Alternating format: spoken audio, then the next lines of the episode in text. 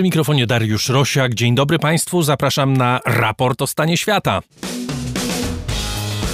Komisja Europejska rekomenduje Radzie Europejskiej, by Ukraina otrzymała status kraju kandydującego do Unii.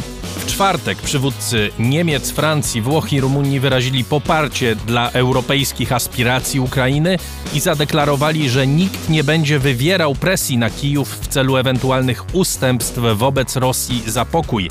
Czy ta wizyta zasadniczo zmieniła obraz podziału Zachodu wobec wojny, negocjacji pokojowych i przyszłych relacji z Rosją?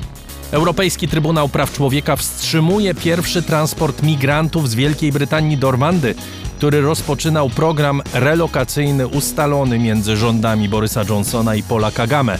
Dlaczego Brytyjczycy współpracują z autorytarnym reżimem?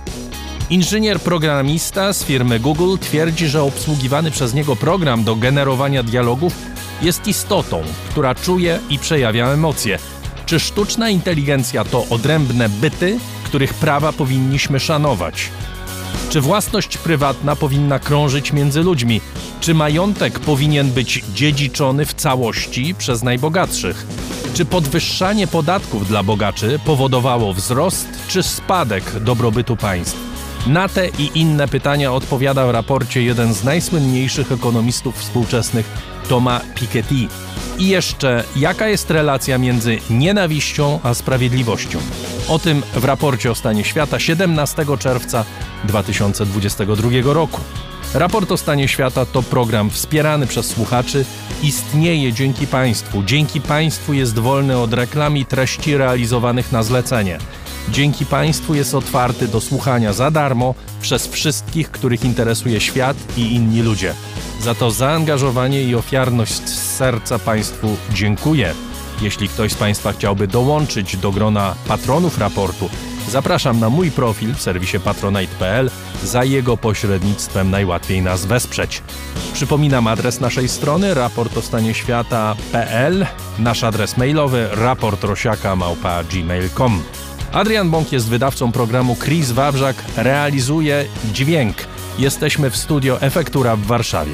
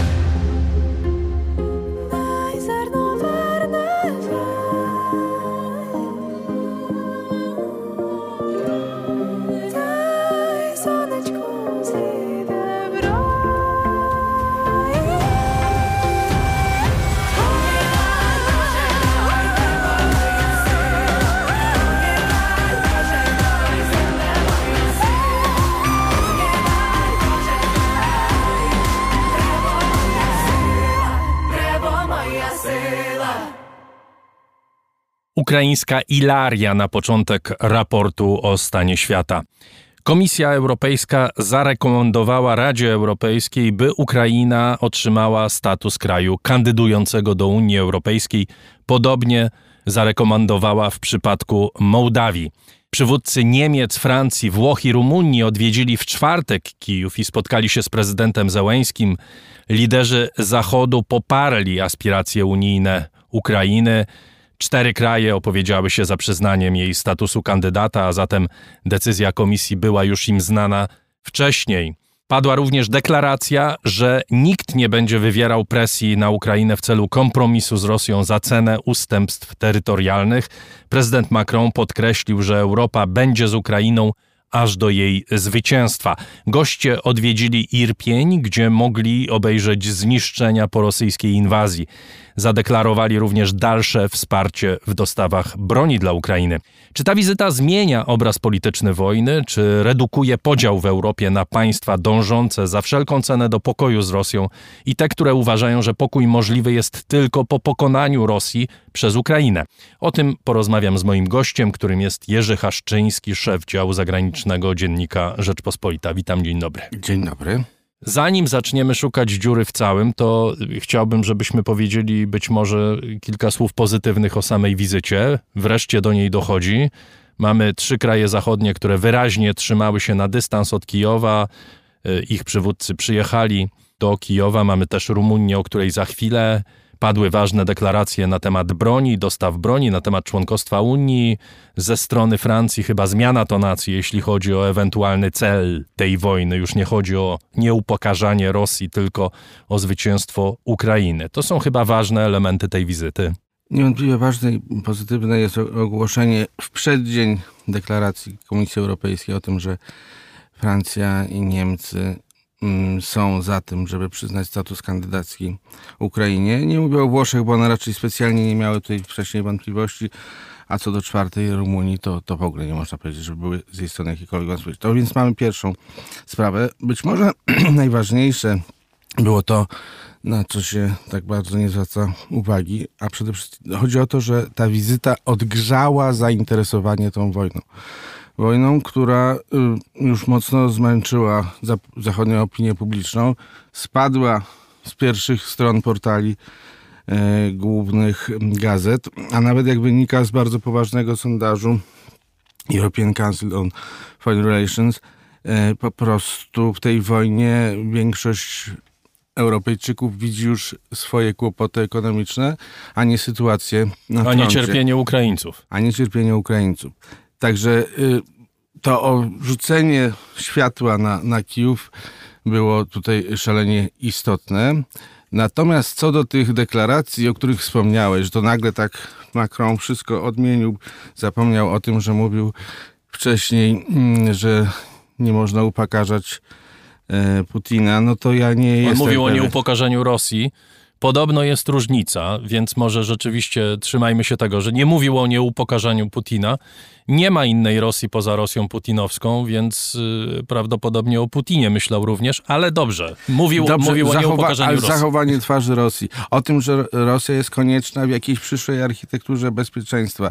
O tym, że bez Rosji wielu rzeczy nie można. Mówił przed agresją rosyjską na, na, Ukrainę, zaraz po niej, przed, dzień przed przyjazdem do Kijowa i będzie mówił pojutrze czy za trzy miesiące. No niestety taka jest istota polityki francuskiej, że do tego... No natychmiast żeby... potem, o negocjacjach mówił natychmiast w Rumunii, prawda? Realnie rzecz biorąc. Także pięknie, że wie, że w Kijowie nie można było tego podkreślać, ale nie należy specjalnie y, przywiązywać do tego y, wagi. Czy rzeczywiście, Jurku, bo też nie, nie przesadzajmy, to znaczy mieliśmy jasne również stanowisko dyplomacji francuskiej, komunikat, który mówił, że w tej chwili celem Rosji jest to, żeby Ukraina wygrała tę wojnę. Dobrze. Celem nie Rosji, tylko Francji, Francji, oczywiście. Dobrze, przyjmuję to i chciałbym się bardzo mylić z moimi wszystkimi wątpliwościami. Chciałbym odszczekać to kiedyś, że po prostu moja niewiara we Francję, czy podejrzliwość wobec Francji, to jest jakaś moja choroba, wyłącznie moja i że powinienem być w związku z tym gdzieś izolowany. Bardzo bym tego chciał. Kiedyś mnie zaprosisz, będę tu szczekał przez 20 minut z akcentem francuskim. Dobrze. E, co więcej, mamy mimo wszystko drugoplanową chyba rolę w tej y, wizycie kanclerza Scholza, prawda? To znaczy, zarówno w tym y, języku ciała, w mowie ciała, w gestach różnego rodzaju, Scholz był gdzieś schowany za Macronem. No Scholz zawsze za kimś był schowany, on tam, nie, nie, mimo że już jest po 60, to nie wyrobił sobie przez lata kariery politycznej mowy ciała i zapewne już teraz sobie jej nie wyrobi. To taki żarcik. Na, oczywiście y, co do Scholza mam znacznie więcej obaw niż co do Macrona. To trzeba na to podkreślić. Oczywiście mówię o kontekście y, wojny na Ukrainie i tego, jak y, chce w przyszłości Unia Europejska postępować z Rosją. Bo, bo o ile Macron mówił w Kijowie, że trzeba zostawić Zełenskiemu decyzję, kiedy on chce się, chce, kiedy chce ogłosić koniec tej wojny, czyli krótko mówiąc, że nie będzie go zmuszał do e, pokoju za cenę ustęp terytorialnych. O tyle wobec Scholza to nie miałem takiego wrażenia, żeby on miał podobną koncepcję. On powiedział, e, że Niemcy będą dostarczały broń, wymienił nawet konkretnie jakąś tam przeciwartyleryjską, po to, żeby oni się mogli, Ukraińcy mogli się bronić przed, przed rosyjskimi atakami. Nie powiedział, że żeby wy, wyrzucić tych rosyjskich żołnierzy poza granice swojego kraju, tylko żeby się bronili przed atakami. I to jest moim zdaniem nieprzypadkowe, że on tak powiedział, bo, Rosja, bo Niemcy, przynajmniej te, które mają twarz Scholza, trzeba wyraźnie powiedzieć, że są też Niemcy, którzy mają inną twarz które mają inną twarz. Ale te Niemcy Scholza nie wyobrażają sobie, żeby ta wojna miała polegać na tym, następny przebieg, że Ukraińcy przystępują do kontrofensywy i pokonują Rosjan, zmuszając ich do opuszczenia terytorium ukraińskiego, nawet do tego do, do terytorium e, na, na dzień 24 lutego. A co dopiero, by pomyślał Scholz, gdyby Zełenski mu powiedział, że ta wojna się skończy dopiero wtedy, kiedy z Sewastopola ostatni rosyjski żołnierz odejdzie, czyli z Krymu i z, z Ługańska i z Doniecka. Tu wrócę, broniąc prezydenta Macrona, że Francja jasno powiedziała, że akceptuje stanowisko Ukrainy, które zakłada zwrot terenów zagarniętych przez Rosję włącznie z Krymem i Donbasem. Tutaj też jasna ta różnica między stanowiskiem e, Francji i, i Niemiec chyba jest widoczna. Tak, na pewno Francja e, jest tutaj e, bliższa nam, chociaż mimo wszystko daleka, nam tutaj krajom w regionie, które mogą się obawiać, że następnym etapem putinowskiej agresji będzie Polska, Estonia czy mm, Litwa. Ale dobrze, Jurku, to czy oznacza to, że ta wizyta w żaden sposób nie niweluje tych różnic, które istnieją pomiędzy krajami, nazwijmy to, środka, wschodu i północy Europy i tą tak zwaną starą Europą? Czy to ramsfeldowskie porównanie z czasu wojny w Iraku w dalszym ciągu funkcjonuje i nic się specjalnie nie zmieniło? No, szczegóły oczywiście, mm, jakbyśmy zaczęli rozgrzebywać, to wyszłoby, że to nie do końca tak wygląda. Choćby to, że Włochy wtedy wspierały e, Busha w Iraku razem z nami, prawda? Więc to ta różnica była. E, czy zawsze, czy zawsze będą Niemcy i Francja miały inne interesy wobec e, Rosji niż Estonia, Czechy i Polska i Szwecja też, czy Finlandia po naszej stronie? No obawiam się, że tak interesy głębokie bardzo.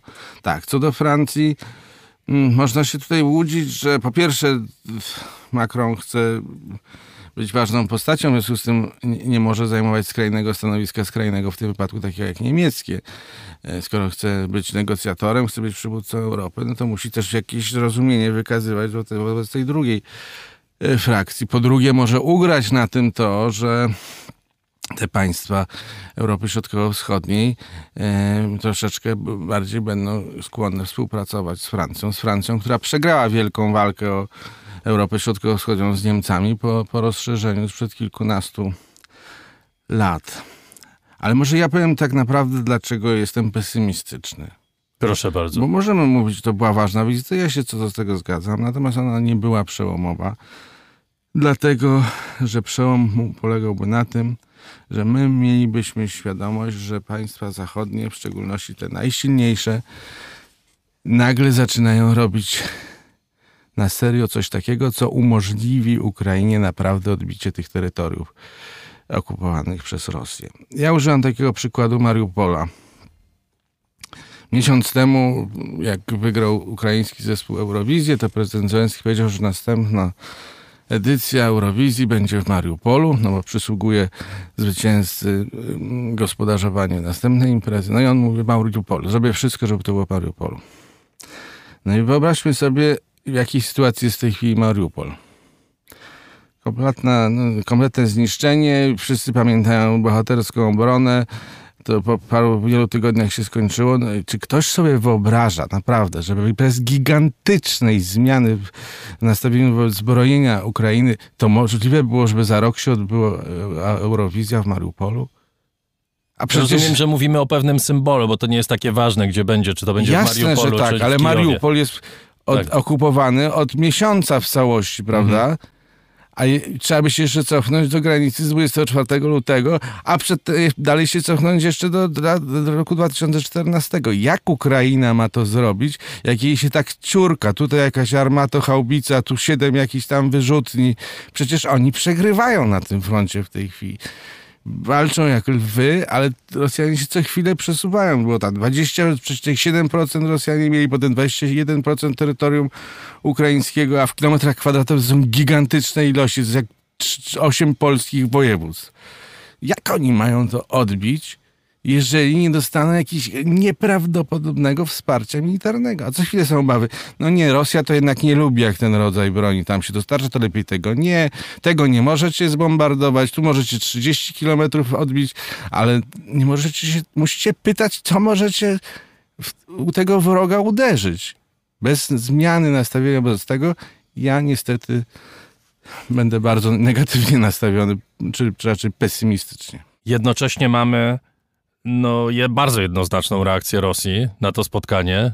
Już y, zapowiada, że odetnie dopływ gazu rurociągiem Nord Stream 2. No, praktycznie unieruchomi gospodarkę niemiecką w ten sposób. Już wstrzymała dostawy gazu do Francji, zmniejszyła o połowę do Włoch, y, na Słowację. Niemcy nie chcą wrócić do energii nuklearnej, nie ma w ogóle dyskusji na ten temat, mimo że w zasadzie załatwiłoby to problem w tym okresie przejściowym uruchomienie tych elektrowni, które e, mają zostać e, zamknięte i w dalszym ciągu brną w dalej w tę zależność od Rosji, bo chcą się w tym okresie przejściowym opierać na gazie. To znaczy, wygląda na to, że Putin doskonale rozumie, co boli Europejczyków i po prostu naciska na te guziki i oni reagują dokładnie tak, jak chce, żeby reagowali. Zareagował teraz, to znaczy, że jednak e, dosyć poważnie potraktował to, co się wydarzyło wczoraj w Kijowie, a w szczególności poważnie potraktował e, status kandydata dla Ukrainy, który zapewne nie zostanie w przyszłym tygodniu już tak ostatecznie przyznany. Co jest o tyle może nie do końca logiczne, bo czasami Rosja mówiła, że to właściwie to jej chodzi tylko o to, żeby Ukraina nie była w NATO, a co do Unii to mm, może sobie pójść. Znaczy mówiła tak parę miesięcy temu, teraz znowu zaczęła twierdzić, że to jest jak NATO, ta Unia Europejska. W każdym razie widzi, że coś się dzieje, y, nad czym nie do końca jest w stanie zapanować, w związku z tym wyciąga najcięższe działa, czyli mówi, że odłączymy was kompletnie od gazu. No i, i co ja powiedział? W sumie to by było bardzo dobrze, gdyby Europa zacisnęła zęby przez parę miesięcy czy dwa lata i przyspieszyła ten proces całkowitego odcięcia się od surowców energetycznych rosyjskich. Czyli odłączasz nas, panie Władimirze, no to trudno, to my troszeczkę pocierpimy, a potem ty będziesz cierpiał już na zawsze razem ze swoją komandą, która ma wyobrażenie o, świat, o świecie nieakceptowalne dla nas, bo y, reprezentuje cywilizację, w której jeden mówi o drugim, że nie masz prawa się uważać za kogoś, nie masz prawa się uważać za Ukraińca, bo jesteś Rosjaninem ja ciebie albo zabiję, albo zmuszę cię, żebyś wyjechał za granicę i tam ci już zmienią na kogoś innego, albo będziemy cię reedukować przez dwa, trzy pokolenia, aż zrozumiesz, że nie jesteś żadnym Ukraińcem. Z takimi mm, cywilizacjami w cudzysłowie no, im mniej współpracy, tym lepiej, więc ja mam radykalny pogląd.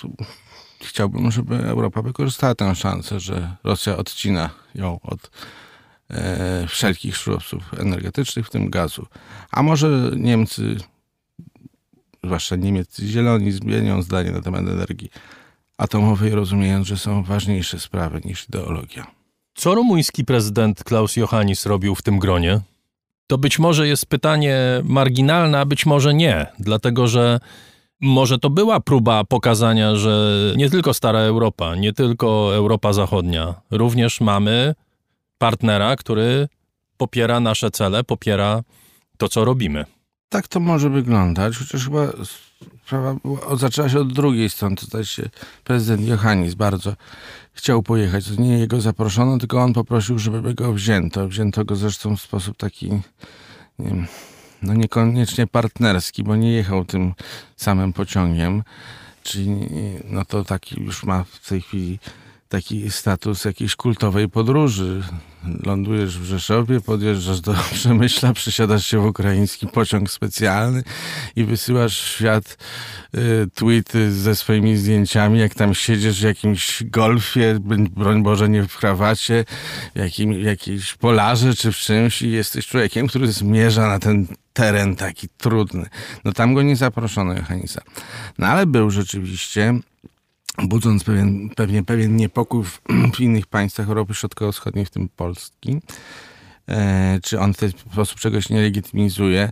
No, nic strasznego tam chyba niekoniecznie nie musiał legitymizować, bo ta konferencja prasowa nie e, robiła raczej dobre wrażenie, co nie znaczy, że obietnice tam, te, które padły, zostaną spełnione. No ale powiedzmy, miało to ten skutek, że ludzie sobie przypomnieli na świecie, że ta wojna jest. Więc w tym sensie Johannis chyba można, nie można uznać Johannisa jako nielojalnego wobec partnerów z Europy Środkowo-Wschodniej.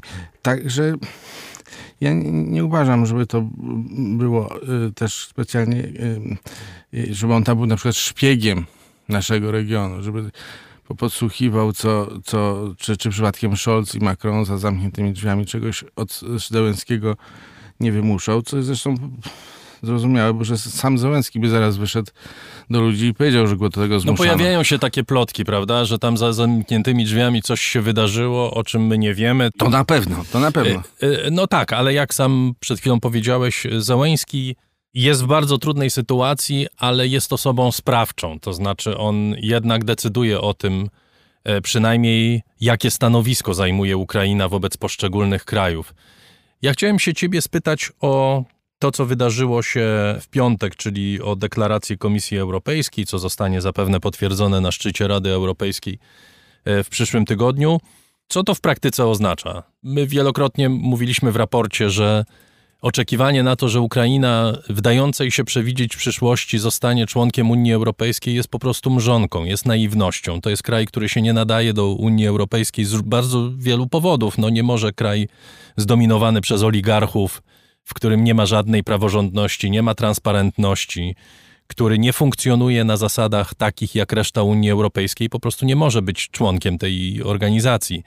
Ale czy to jest wyłącznie symbol, czy to jest stworzenie horyzontu dla Ukrainy, do którego może dążyć?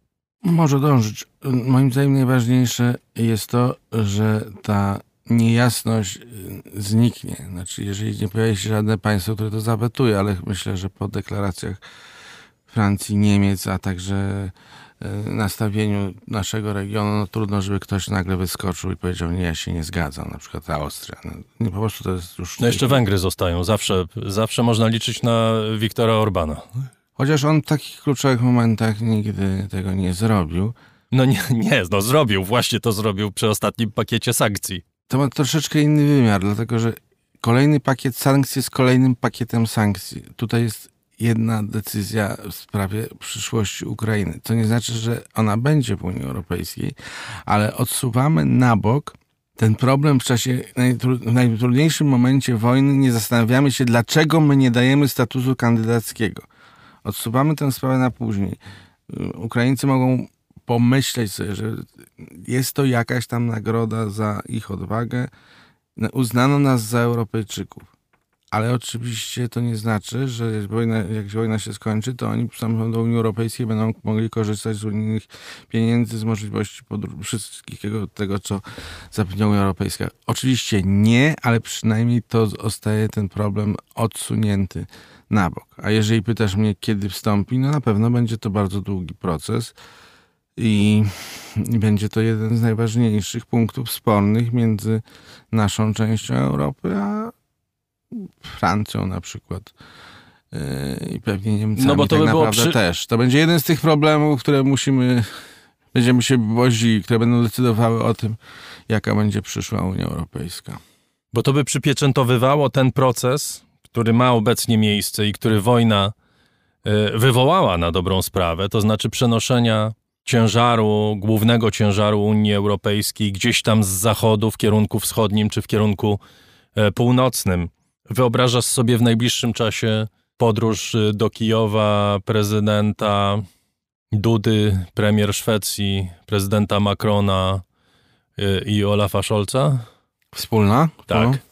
Nie, nie będę się chwalił, że mam taką wyobraźnię, ale mogę sobie to wyobrazić. Co by musiało się stać, żeby coś takiego zaistniało? Musiał mieć te państwa w tym jakiś interes, żeby pokazać, że Rosja już tak daleko poszła, że oni wszyscy muszą postawić temu utamę i zrozumieli, że e, jeżeli to e, się ustąpi Rosji, to ustąpi w znaczeniu, pozwoli jej się zachować jakiś e, fragment choćby terytorium ukraińskiego pod okupacją, to to, to się tak nie skończy, że Rosja za jakiś czas pójdzie dalej, choćby na wspomnianą nawet tutaj Szwecję, co może się tej wydawać Mm, absurdalne, ale jak się słucha tego, co mówią teraz politycy rosyjscy, argumentując e, mordowanie ludzi, czystki etniczne, to, to oni to dopiero mają wyobraźnię, tylko złą. Bardzo dziękuję. Jerzy Haszczyński, szef działu zagranicznego Dziennika Rzeczpospolita, był gościem raportu o stanie świata.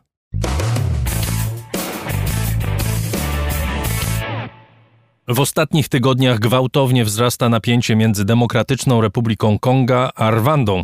Kongo oskarża Kigali o wspieranie rebeliantów, którzy zajęli właśnie jedno z kluczowych miast przy granicy między obu państwami. Jak dotąd 80 tysięcy ludzi musiało uciekać z domów przed przemocą, która od lat jest dla nich chlebem powszednim.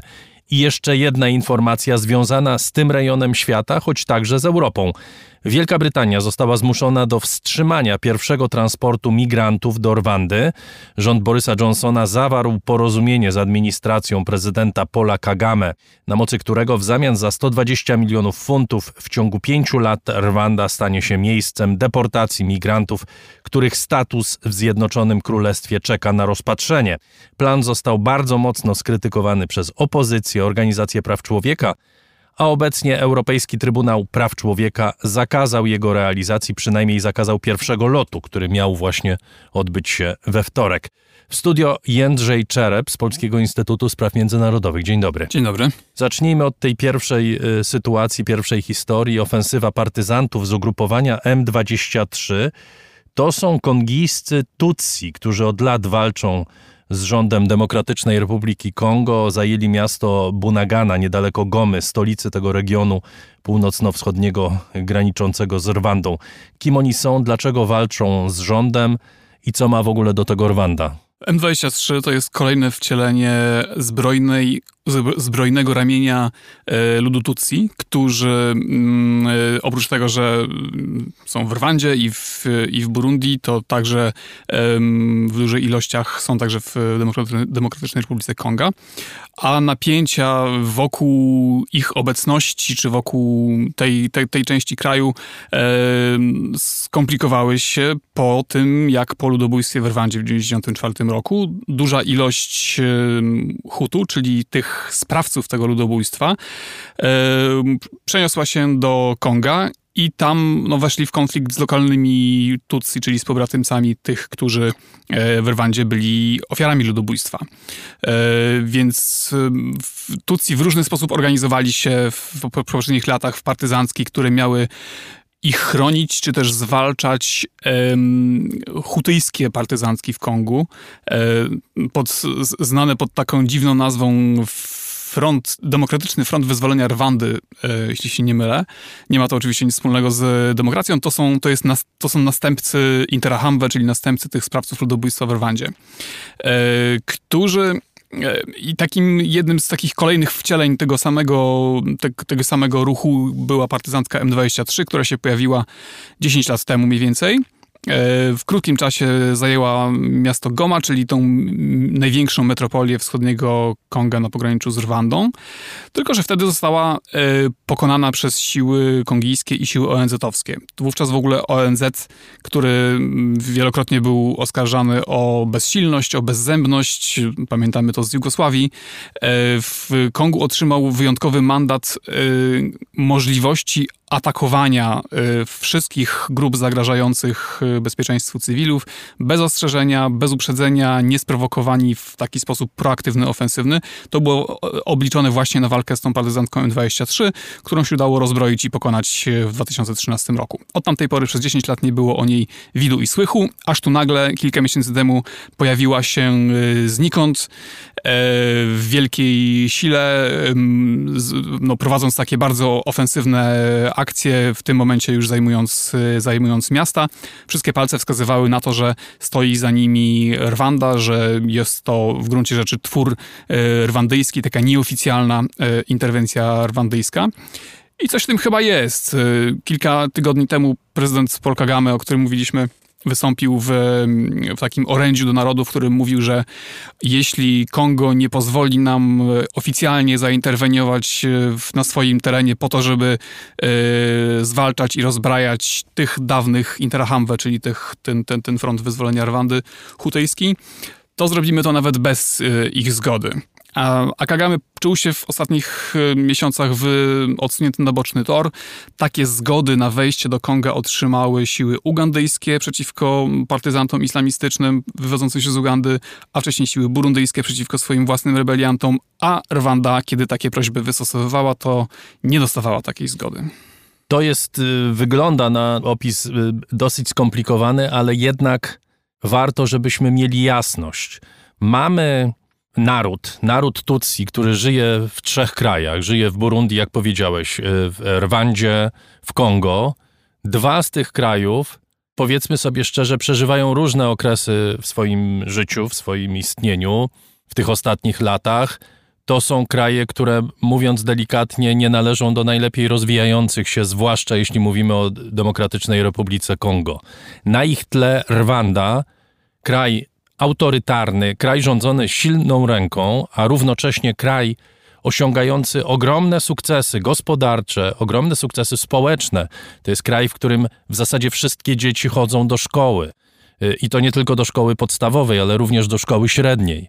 Kraj, który no, przez wiele lat był pupilkiem zachodnich instytucji, zachodnich y, instytucji finansowych, instytucji społecznych.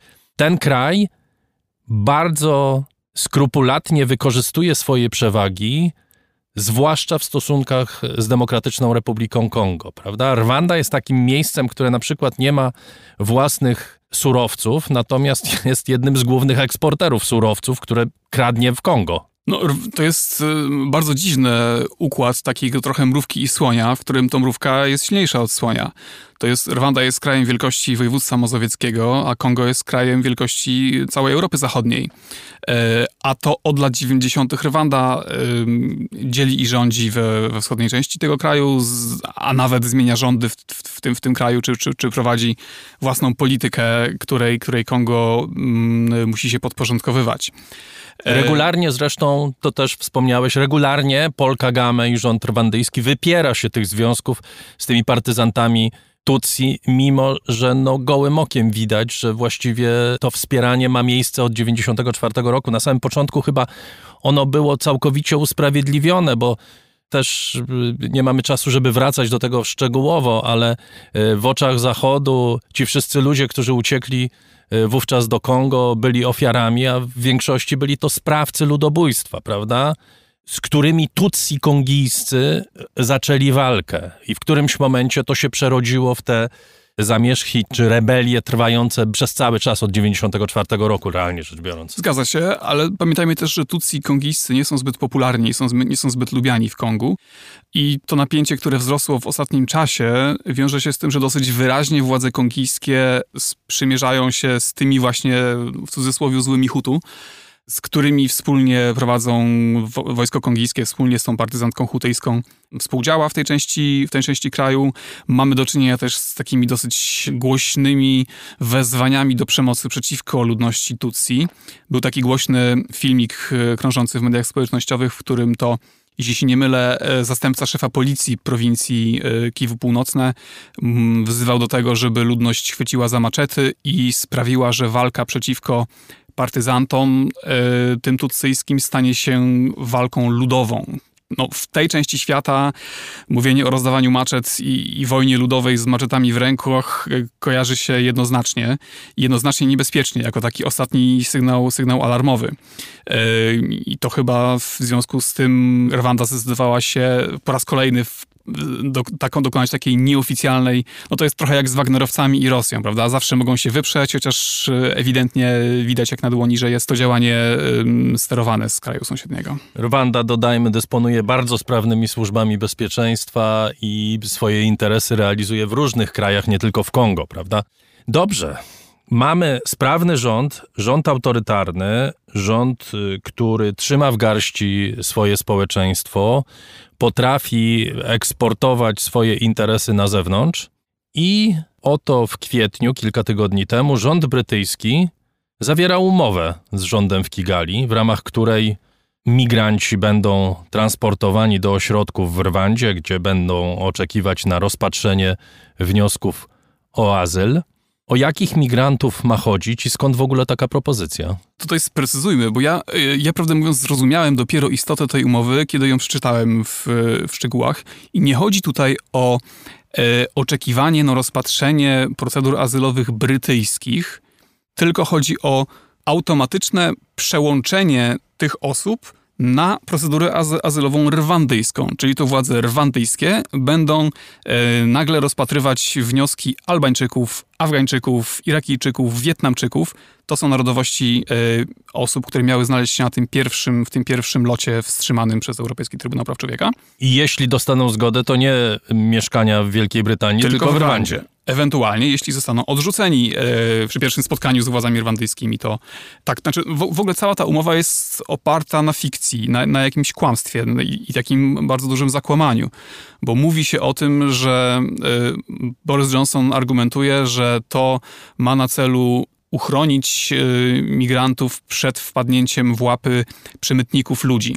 Chociaż w praktyce, skoro ci ludzie nie chcą być w Rwandzie, nie chcą o tym słyszeć, mówią o tym, grożą samobójstwem, kiedy, mają, kiedy mają się, mieliby się znaleźć w Rwandzie, pierwszą rzeczą, którą zrobią, jest danie nogi z, Rwan, z Rwandy i wpadną w ręce przemytników ludzi, bo żeby przestać się do Libii, a potem do Europy, muszą z nimi mieć do, do czynienia. I niektórzy z nich skończą w miejscu, z którego zaczynają, czyli w Calais, prawda? Bo tutaj głównie Brytyjczycy bronią się w tej chwili przed napływem migrantów e, właśnie przez kanał La Manche. Tak, e, tak, chodzi o to z brytyjskiego punktu widzenia. Natomiast z rwandyjskiego punktu widzenia nie jest to pierwsza taka sytuacja, w której Rwanda występuje w roli takiego pomocnika do, do wykonania brudnej roboty przez jakiś kraj bardziej rozwinięty z globalnej północy. Podobną taką umowę w cudzysłowie, no, nazwijmy ją deportacyjną, Rwanda miała z Izraelem kilka lat temu, w latach 2014, mniej więcej 17, chociaż ona była całkowicie tajna i yy, zaprzeczano jej na wszystkie możliwe sposoby. Kiedy Izrael deportował afrykańskich migrantów znajdujących się na jego y, terytorium, to wysyłał ich, zmuszał te osoby w ośrodkach zamkniętych na pustyni Nagev do podpisywania takiej zgody na dobrowolną, na dobrowolny wyjazd. Dostawali tam, nie wiem, 100 dolarów do, do, do, do kieszeni, czy nie pamiętam ile, i byli wysyłani do Rwandy, skąd skąd automatycznie w każdym przypadku, w 100% przypadków rwandyjskie służby odprowadzały ich od razu na granicę i kopniakiem wysyłały do, do, najpierw do Ugandy, potem do Sudanu Południowego i krzyżyk na drogę. Zresztą Izraelczycy właśnie dlatego wycofali się z tej umowy dosyć szybko, bo wycofali pod się z niej, wpływem opinii publicznej. Kiedy, kiedy, właśnie, kiedy zaczęła się o tym dowiadywać opinia publiczna, kiedy te historie zaczęły się przedostawać do, do mediów. Tym bardziej y, jest nietypowym czy dziwnym y, dla mnie sytuacja, w której ta umowa rwandyjsko-brytyjska jest tak bardzo nagłośniona i tak bardzo Rwanda jest teraz w, no, w świetle w świetle kamer. E, jeśli by ci migranci pierwsi dotarli do Rwandy, to przywitałby ich pewnie tłum e, światowych dziennikarzy. Nie sądzę, że. Nie jestem pewien, czy Rwanda, e, czy władze rwandyjskie dokładnie przewidziały tę sytuację i czy, czy będą, czy będą skłonne w, w, taki jasny i transparentny sposób dopuszczać wszystkich do, do dziennikarzy, choćby do tych osób, no bo przecież ich obecność e, tam jest oparta na fikcji, tak samo jak w przypadku Izraela. I przypomnijmy, y, my nie mówimy o żadnej demokracji, tylko mówimy o kraju, w którym prezydent wybierany jest większością 96 albo więcej procent głosów poparcia, gdzie nie ma opozycji, gdzie opozycja jest śledzona za granicą, gdzie wysyłani są agenci, aby zabijać y, członków opozycji. To jest kraj, który z demokracją nie ma absolutnie nic wspólnego. To, że Wielka Brytania z takim krajem zawiera umowę na temat relokacji y, migrantów, no świadczy o Wielkiej Brytanii również. Tak, y, no niestety, Boris Johnson, który z jednej strony pokazuje się jako przywódca wolnego świata, wspierając y, Ukrainę w walce z Rosją o wiele odważniej niż wiele państw europejskich, z drugiej strony stawia się w jednym tym samym szeregu z przywódcami autorytarnymi, no tak naprawdę wrzucając do kosza wszelkie podpisane przez siebie, e, przez Wielką Brytanię konwencję o ochronie praw człowieka. Zresztą jest możliwym kolejnym krokiem Wielkiej Brytanii będzie, będzie odrzucenie, wyrzucenie do kosza e, Human Rights Act, czy wycofanie się z, z, z Europejskiego Trybunału Praw Człowieka. To dołączyłaby Wielka Brytania do Białorusi na przykład, no właśnie, która więc, tego nie podpisała, tej konwencji. We wtorek mieliśmy dramatyczne sceny tuż przed wylotem samolotu do Rwandy, który miał zawieść tam właśnie pierwszą grupę kilku siedmiu chyba tych migrantów i na dwie godziny przed odlotem Europejski Trybunał Praw Człowieka podjął decyzję, że byłoby to niezgodne e, z prawem i od razu chyba warto wyjaśnić, że nie chodzi tutaj o prawo unijne, prawda? Europejski nie, nie. Trybunał Praw Człowieka to nie jest instytucja to Unii jest organ Rady Europy. To jest organ Rady Europy, czyli Wielka Brytania w dalszym ciągu jest częścią tego i nie zanosiło się, że w jakikolwiek sposób będzie miała konflikt z tą instytucją. No właśnie, a tymczasem okazuje się, że ma z nią konflikt. E, co więcej, ma też konflikt z państwami Commonwealthu, których, których jest e, przecież e, no, liderem czy patronem. Książę Karol nieoficjalnie wypowiadał się w sposób, w sposób jednoznaczny o tym, że to jest skandaliczna i, i, i nie do przyjęcia umowa, a szczyt Commonwealthu, do którego również należy Rwanda od 2009 roku, właśnie na tych dniach zaczyna się w, w Rwandzie. Rwanda jest akurat w tym roku y, rotacyjnym przewodniczącym Commonwealthu i za chwilkę zjedzie się kilkadziesiąt przywódców rządów y, do Rwandy. I można spodziewać się miażdżącej krytyki władz Rwandy ze strony, z, ich, z ich strony. Też bardzo dziwna i ciekawa historia, bo Rwanda przecież od zawsze była krajem frankofońskim, prawda? Od zawsze do ludobójstwa, kiedy Tutsi wyzwolili kraj, przejęli władzę i zrobili z Rwandy kraj anglofoński, również w proteście przeciwko temu, co robiła Francja tak, w trakcie ludobójstwa tak, i, i Kiedy chwilę po ludobójstwie w 1996 roku po raz pierwszy Rwanda zgłosiła wniosek członkowski do Commonwealthu, został on odrzucony. Są pewne e, sztywne kryteria, które trzeba spełnić. Dopiero później, kiedy przyjęła język angielski jako, jako drugi język państwowy, to, zosta, to ten wniosek został pozytywnie przyjęty. Musi też uznać głowę królowę brytyjską jako głowę Commonwealthu, ale również musi spełniać kryteria związane z przestrzeganiem praw człowieka. W tym w przypadku możemy spodziewać się prób podważenia tego, że Rwanda tak naprawdę dalej spełnia te kryteria. Porozmawiajmy jeszcze chwilę, skoro jesteś w programie i, i możemy skorzystać z Twojej obecności na temat tego, o czym rozmawiamy właściwie od kilku tygodni. Staje się to głównym tematem związanym z wojną w Ukrainie. Kraje afrykańskie boją się głodu.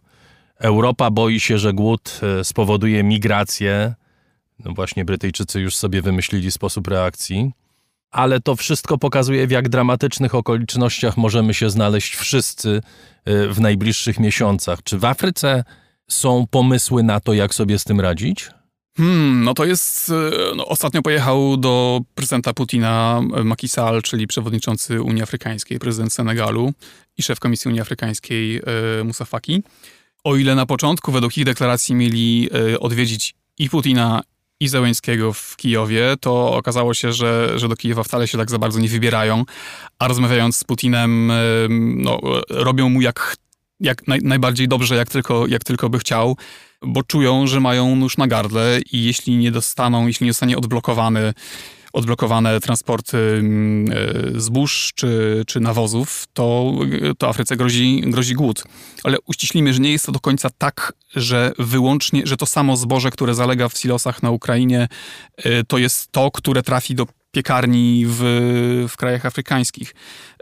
Pomiędzy producentami takimi jak Ukraina czy Rosja stoją też wielcy pośrednicy, wielkie firmy z Zjednoczonych Emiratów Arabskich czy, czy, czy no, globalne, globalni potentaci w handlu zbożem. I oni już od początku inwazji na Ukrainę, a, na, a tak naprawdę jeszcze wcześniej, kiedy napięcia już rosły, zaczęli przestawiać się ze źródeł ukraińskich czy rosyjskich na inne, na amerykańskie, na francuskie, australijskie, argentyńskie. Więc w dużym stopniu Ukraina już wypadła z tego światowego obiegu handlu zbożem. Problem jest taki, że to, te, to, to ukraińskie zboże było tanie, było łatwo logistycznie dostępne, więc te zamienniki są o wiele, wiele droższe. Więc wszyscy muszą płacić o wiele więcej za to zboże e, z innych źródeł a nie ma, a zboże z Ukrainy też brał na przykład Światowy Program Żywnościowy po to, żeby prowadzić akcje humanitarne w krajach objętych kryzysami. W Somalii, w rogu Afryki w tym momencie mamy bardzo poważną, poważną suszę. E, już teraz... Mamy wojnę w Etiopii, o której nie mówimy, bo całość uwagi skupia Ukraina, ale to jest też prawdopodobnie źródło wielkich, wielkich migracji, które e, nas czekają i które już mają miejsce. Tak, a światowy e, agenda ONZ-owska do spraw pomocy humanitarnej, OCHA, już teraz mówi o tym, że ma mniej więcej jedną piątą pokrytych środków e, na bieżące potrzeby w tym roku. Więc mamy tak naprawdę nadciąga wielki kryzys niedofinansowania agent humanitarnych, które reagują na najcięższe kryzysy z pomocą, z bez taką najbardziej pilną pomocą humanitarną. I może jej po prostu zabraknąć wszędzie tam, gdzie pojawiają się susze czy, czy bieżące konflikty. Bardzo dziękuję. Jędrzej Czerep z Polskiego Instytutu Spraw Międzynarodowych był gościem raportu o stanie świata. Dziękuję również.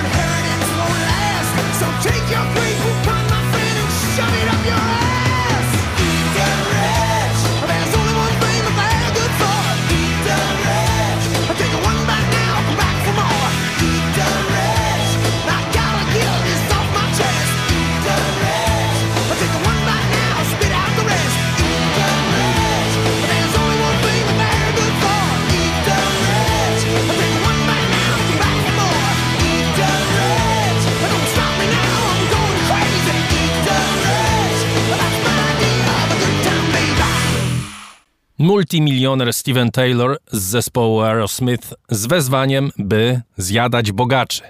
Domyślam się, że chodzi mu o wszystkich bogaczy poza muzykami rockowymi. Niektórzy ludzie nie mają wstydu, to wiemy. Piosenka super nawiasem mówiąc. O odbieraniu majątku bogatym i rozdawaniu biednym za chwilę w programie. Tymczasem spojrzymy na świat z boku.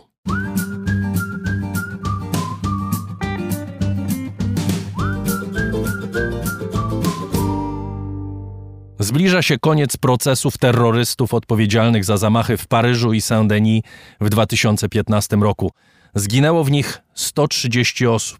I o tym dziś Grzegorz Dobiecki.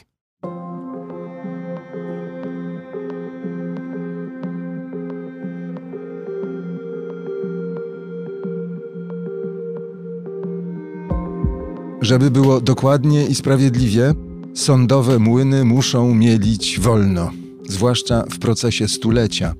Dziewięć miesięcy rozpraw, dwudziestu oskarżonych, połowie grozi dożywocie. Kilku jest sądzonych zaocznie, ci zresztą pewnie już nie żyją, zabici w Syrii. Cała dwudziestka, choć w różnym stopniu, odpowiada za śmierć 130 ludzi. Za zamachy z listopada 2015 roku w Sandyni i w Paryżu. Wyroki zapadną niedługo, nie będą łagodne, nie mogą być żadnej wyrozumiałości dla terrorystów, Żadnych usprawiedliwień dla dżihadu, tylko prawo karne, surowe dla morderców i ich wspólników. Dura lex, jak marka szklanych naczyń. Z tego długiego procesu, mówią prokuratorzy, zapamiętamy niepohamowaną, krwawą furię zbrodniarzy, których dewizą mogłoby być tchórzostwo i głównego oskarżonego, Salaha Abdeslama. To on jako jedyny z paryskiego komanda wyszedł z życiem z akcji.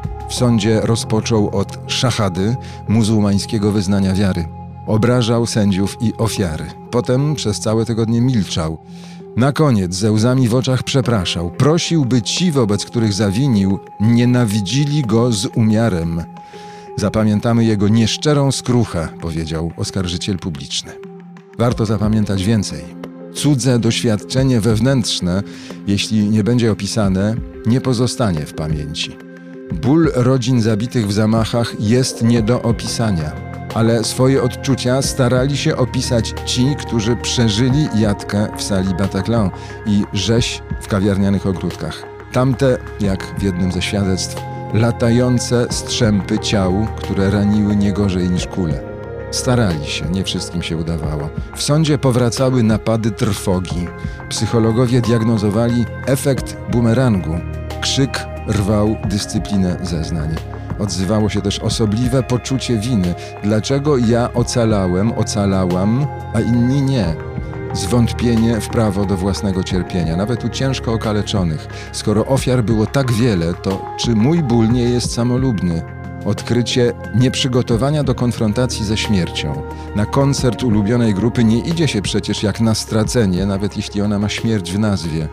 Lider zespołu ogłosił w sali sądowej, że wybacza zabójcom, że wybaczanie jest ważne dla chrześcijanina. Warto zapamiętać również słowa jednego z adwokatów ofiar i ich rodzin. Według niego nie można było oczekiwać, że ten proces pozwoli zniknąć nienawiści. To niemożliwe.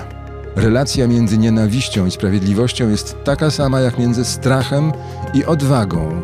Odwaga pozwala zapanować nad strachem, sprawiedliwość nad nienawiścią. Trzeba wybaczyć tym, którzy nad swoją nienawiścią nie zapanowali. Tej odmiany uczucia, które nie jest jak inne, nie rozpoznała w swoim słynnym wierszu polska poetka.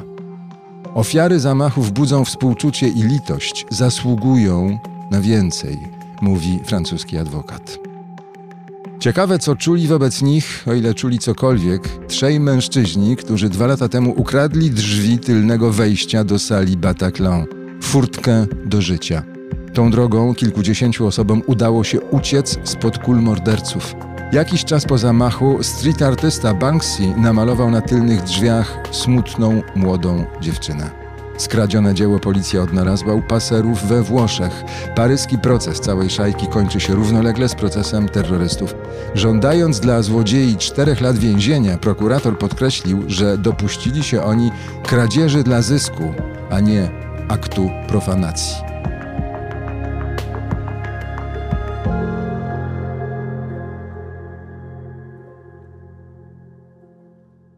Teraz czas na podziękowania dla wszystkich, którzy wspierają raport o stanie świata. Dziękuję Państwu bardzo za to, że jesteście z nami.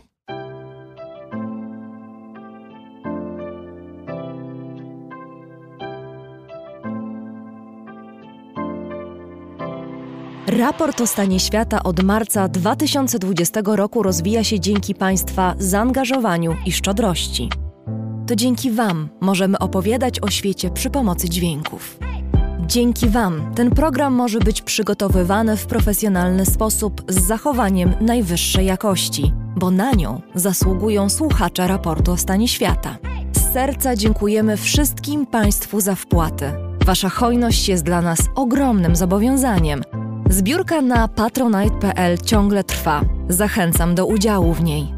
Najhojniejsi patroni raportu o stanie świata to firma Ampio Smart Home, Aureus, leasing, kredyt, ubezpieczenia, księgowość. Sprawdź nas na www.aureus.pl. Hotel Bania Termal i Ski w Białce Tatrzańskiej, oferujący pakiety pobytowe z termami w cenie. Firma doradcza Crido. Galmet, polskie pompy ciepła. Gdziepolek.pl, wyszukiwarka leków w aptekach stacjonarnych i internetowych. Sebastian Kazek, edunawigator, szkolenia z pierwszej pomocy. Razem w przyszłość. Polsko-Japońska Akademia Technik Komputerowych. Warszawa, Gdańsk, Bytom. Catering dietetyczny Lightbox, oferujący dietę pudełkową z wyborem potraw z różnych kuchni świata. Michał Małkiewicz. Firma Software Mill. Od zawsze zdalni. Programują dla całego świata. Dom wydawniczy Muza. Bo świat nie jest nam obojętny. Uber. Myślimy globalnie, działamy lokalnie. A także BIMV.pl. Kursy online dla inżynierów. Liceum Błańskiej Gdańsk-Kowale. Przemyślana edukacja w dobrym miejscu. Piotr Bochnia. CIO Net and Digital Excellence. Łączymy ludzi i idee. Grupa brokerska CRB. Ubezpieczenie należności dla Twojej firmy. Bezpłatne porównanie ofert www.grupacrb.pl. Duna Language Services. Biuro tłumaczeń do zadań specjalnych www.duna.biz. Mariusz Drużyński. Agata Fischer. Marek Jerzewski. JMP. Z miłości do sportu, z najlepszych tkanin, w sercu Podhala szyjemy dla Was porządną odzież. Palarnia kawy La Cafo z Augustowa. LSB Data. Dedykowane aplikacje internetowe dla biznesu. Masz pomysł? Zrealizujemy go. lsbdata.com Wydawnictwo Uniwersytetu Łódzkiego. Wydawca książek serii Krótkie Wprowadzenie. Aplikacja Moja Gazetka. Polska proekologiczna aplikacja zakupowa z gazetkami promocyjnymi i nie tylko. Moja Gazetka. Kupuj mądrze. Oil Medica. Kosmetyki pod Twoją marką. Firma Prosper z Sosnowca. Hurtownia elektroenergetyczna i właściciel marki Czystuś. Wydawnictwo SQN. Więcej niż książka. www.wsqn.pl Drukarnia cyfrowa totem.com.pl. Dla nas książka zasługuje na najwyższą jakość. Fundacja Wasowskich, opiekująca się spuścizną Jerzego Wasowskiego i wydawca książek Grzegorza Wasowskiego. Szczegóły na wasowscy.com.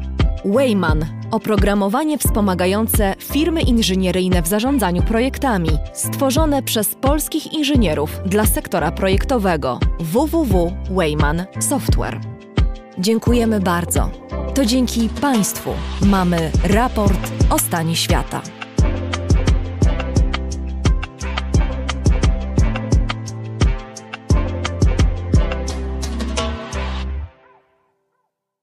Szanowni Państwo, jeśli ktoś z Państwa śledzi nasze media społecznościowe, to już wie, a jeśli nie, to informuje.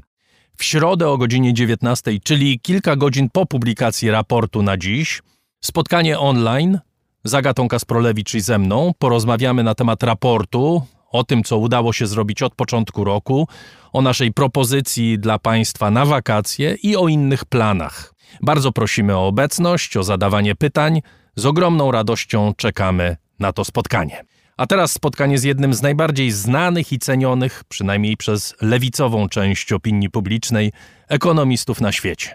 Thomas Piketty, francuski autor znany przede wszystkim z książki Kapitał w XXI wieku, był niedawno w Polsce na zaproszenie krytyki politycznej, która zresztą wydała jego nową pozycję Kapitał i ideologia. I o niej rozmawiałem z autorem. W centrum zainteresowań Piketty'ego znajduje się równość i przyczyny nierówności na świecie. Zapytałem go, dlaczego właśnie te zjawiska bada najdogłębniej, a nie na przykład wolność albo dostęp do edukacji czy służby zdrowia. Czy to równość determinuje najbardziej jakość życia ludzi? Alors moi, quand je m'intéresse à, l'égalité et en particulier à ce mouvement historique vers beaucoup plus d'égalité qu'on observe depuis la fin du XVIIIe siècle. Interesuje się równością, a zwłaszcza zjawiskiem poszerzania sfery równości od XVIII do początku XXI wieku i podejmuje ten temat w sposób globalny. Chodzi o równość polityczną, ale także o udział w życiu gospodarczym, działaniach przedsiębiorstw, w dostępie do edukacji, opieki zdrowotnej, kultury. Więc nie mówię wyłącznie o kwestii wynagrodzenia czy własności, które oczywiście także wyznaczają wektory równości. Równość interesuje mnie, bo uważam, że to wspólny wątek społeczeństw od końca XVIII wieku. To historia głęboko polityczna, która rozpoczęła się wraz z rewolucją francuską od odebrania przywilejów francuskiej arystokracji, co oznaczało początek rozpadu świata opartego na bogactwie wynikającym ze statusu. Qui commence notamment avec l'abolition euh, des privilèges euh, de la noblesse euh, sous la Révolution française, qui marque un peu le début de la fin des sociétés de privilèges des sociétés fondées sur le, pouvoir lié au statut. ce mouvement commence aussi avec un événement qui se déroule aussi à la fin du XVIIIe siècle, qui est la révolte des esclaves E, Innym znaczącym wydarzeniem tego okresu była rewolta niewolników na San Domingo, dzisiejszym Haiti, która wiązała się z początkiem końca społeczeństw kolonialnych i niewolniczych. I choćby na tych dwóch przykładach widać, że dążenie do równości jest nierozłącznie związane z dążeniem do wolności. Odebranie przywilejów arystokracji i zniesienie niewolnictwa to właśnie takie ruchy ku wolności. I widać również, że one nie ustały. Były kontynuowane w XIX i XX wieku, a i dzisiaj równość polityczna nie jest wartością trwałą.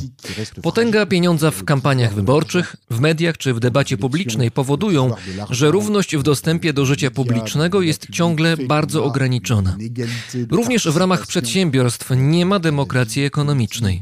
Podobnie w dziedzinie stosunków rasowych czy międzypaństwowych między krajami północy i południa widać, widać, że mimo postępu, który uczyniliśmy przez ostatnie dwa stulecia, ten proces budowania równości jest daleki od zakończenia. Les discriminations raciales, les, les égalités liées aux différentes origines, les inégalités au niveau international entre les pays du Sud, les pays.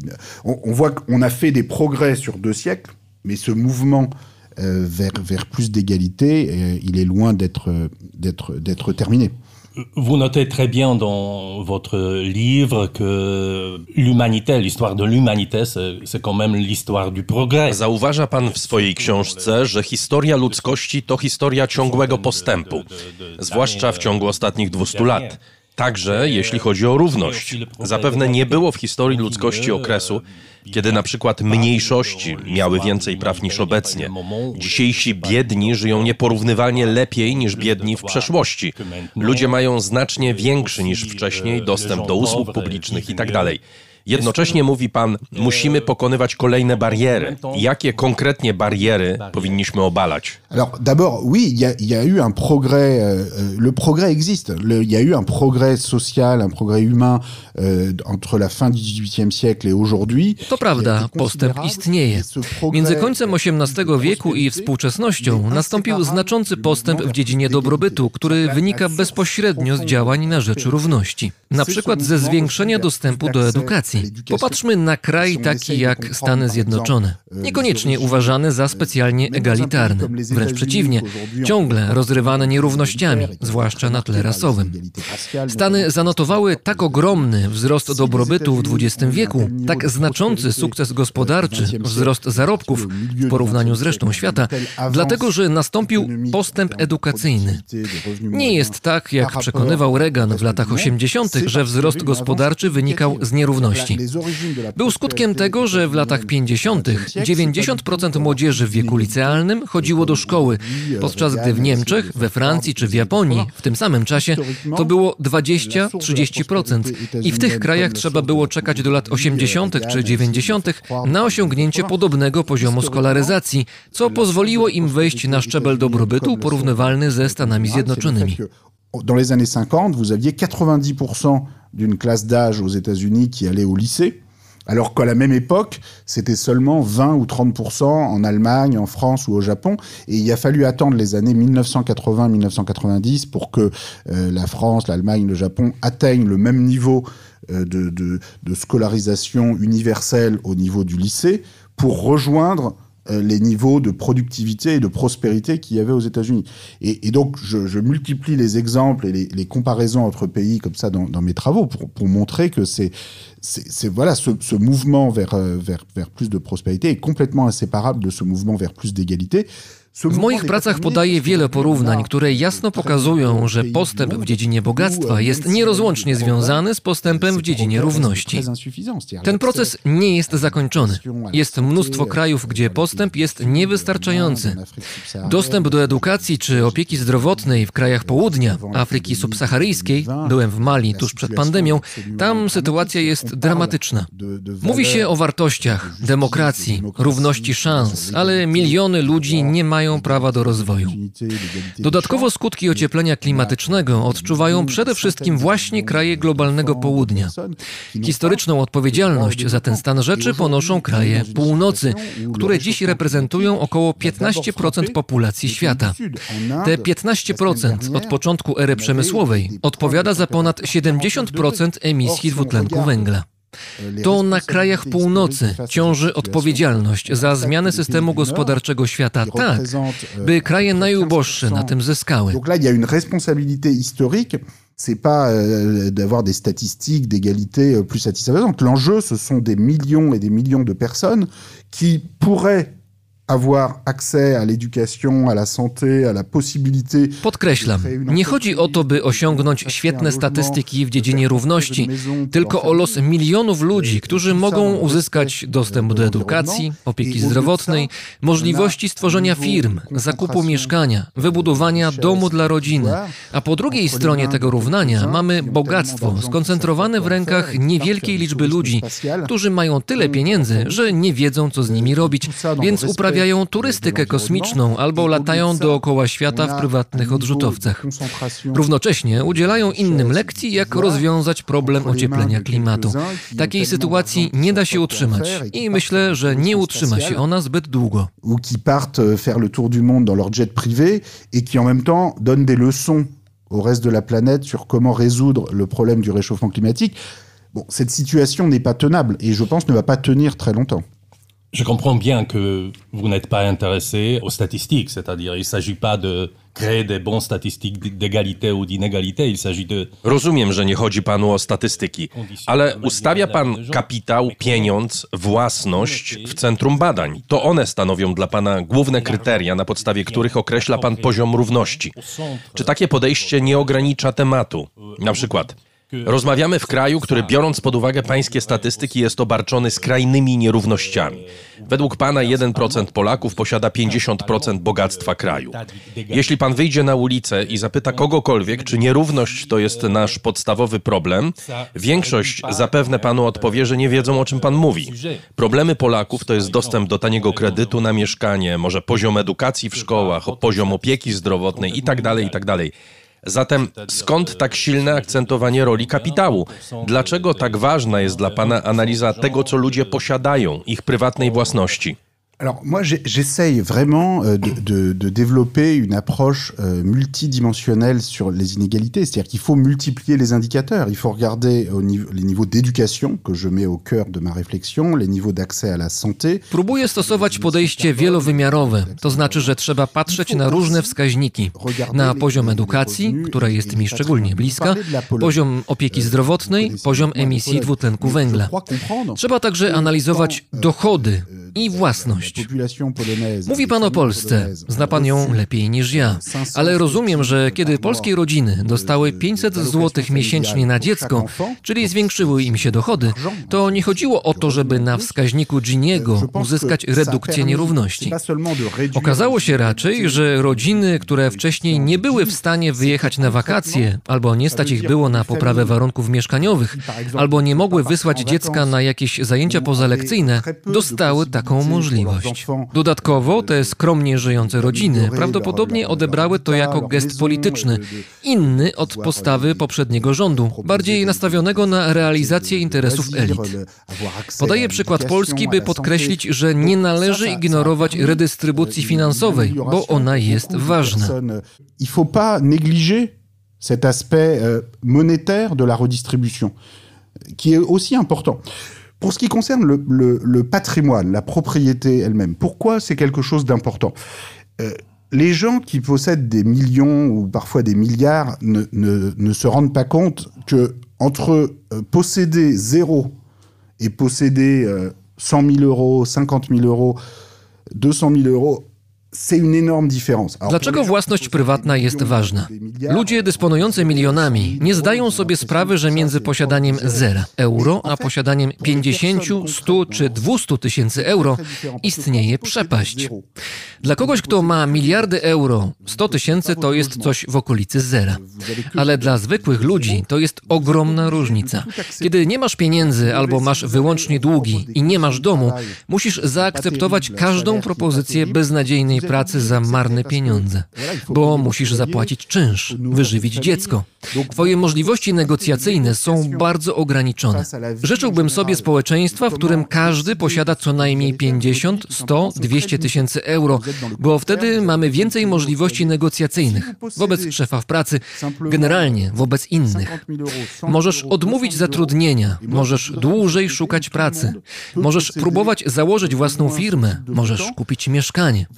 Podkreślam przy tym, że dla mnie najważniejsze w długiej perspektywie są ewolucja systemu edukacji i opieki zdrowotnej. Mais j'insiste à nouveau que pour moi le, le plus important dans le long terme, d'ailleurs je commence euh, mon livre euh, Capital et idéologie et aussi mon tout dernier livre, ma brève histoire de l'égalité, je commence par montrer l'évolution de l'éducation et de la santé sur le long terme. C'est le euh, premier graphique mmh. dans mon livre. Donc pour moi, c'est probablement quelque chose qui concerne To pewnie dotyczy dziś wszystkich ludzi. Jeśli spyta pan Francuzów o ich największe problemy, to powiedzą to samo co Polacy, Brytyjczycy, to samo co Amerykanie.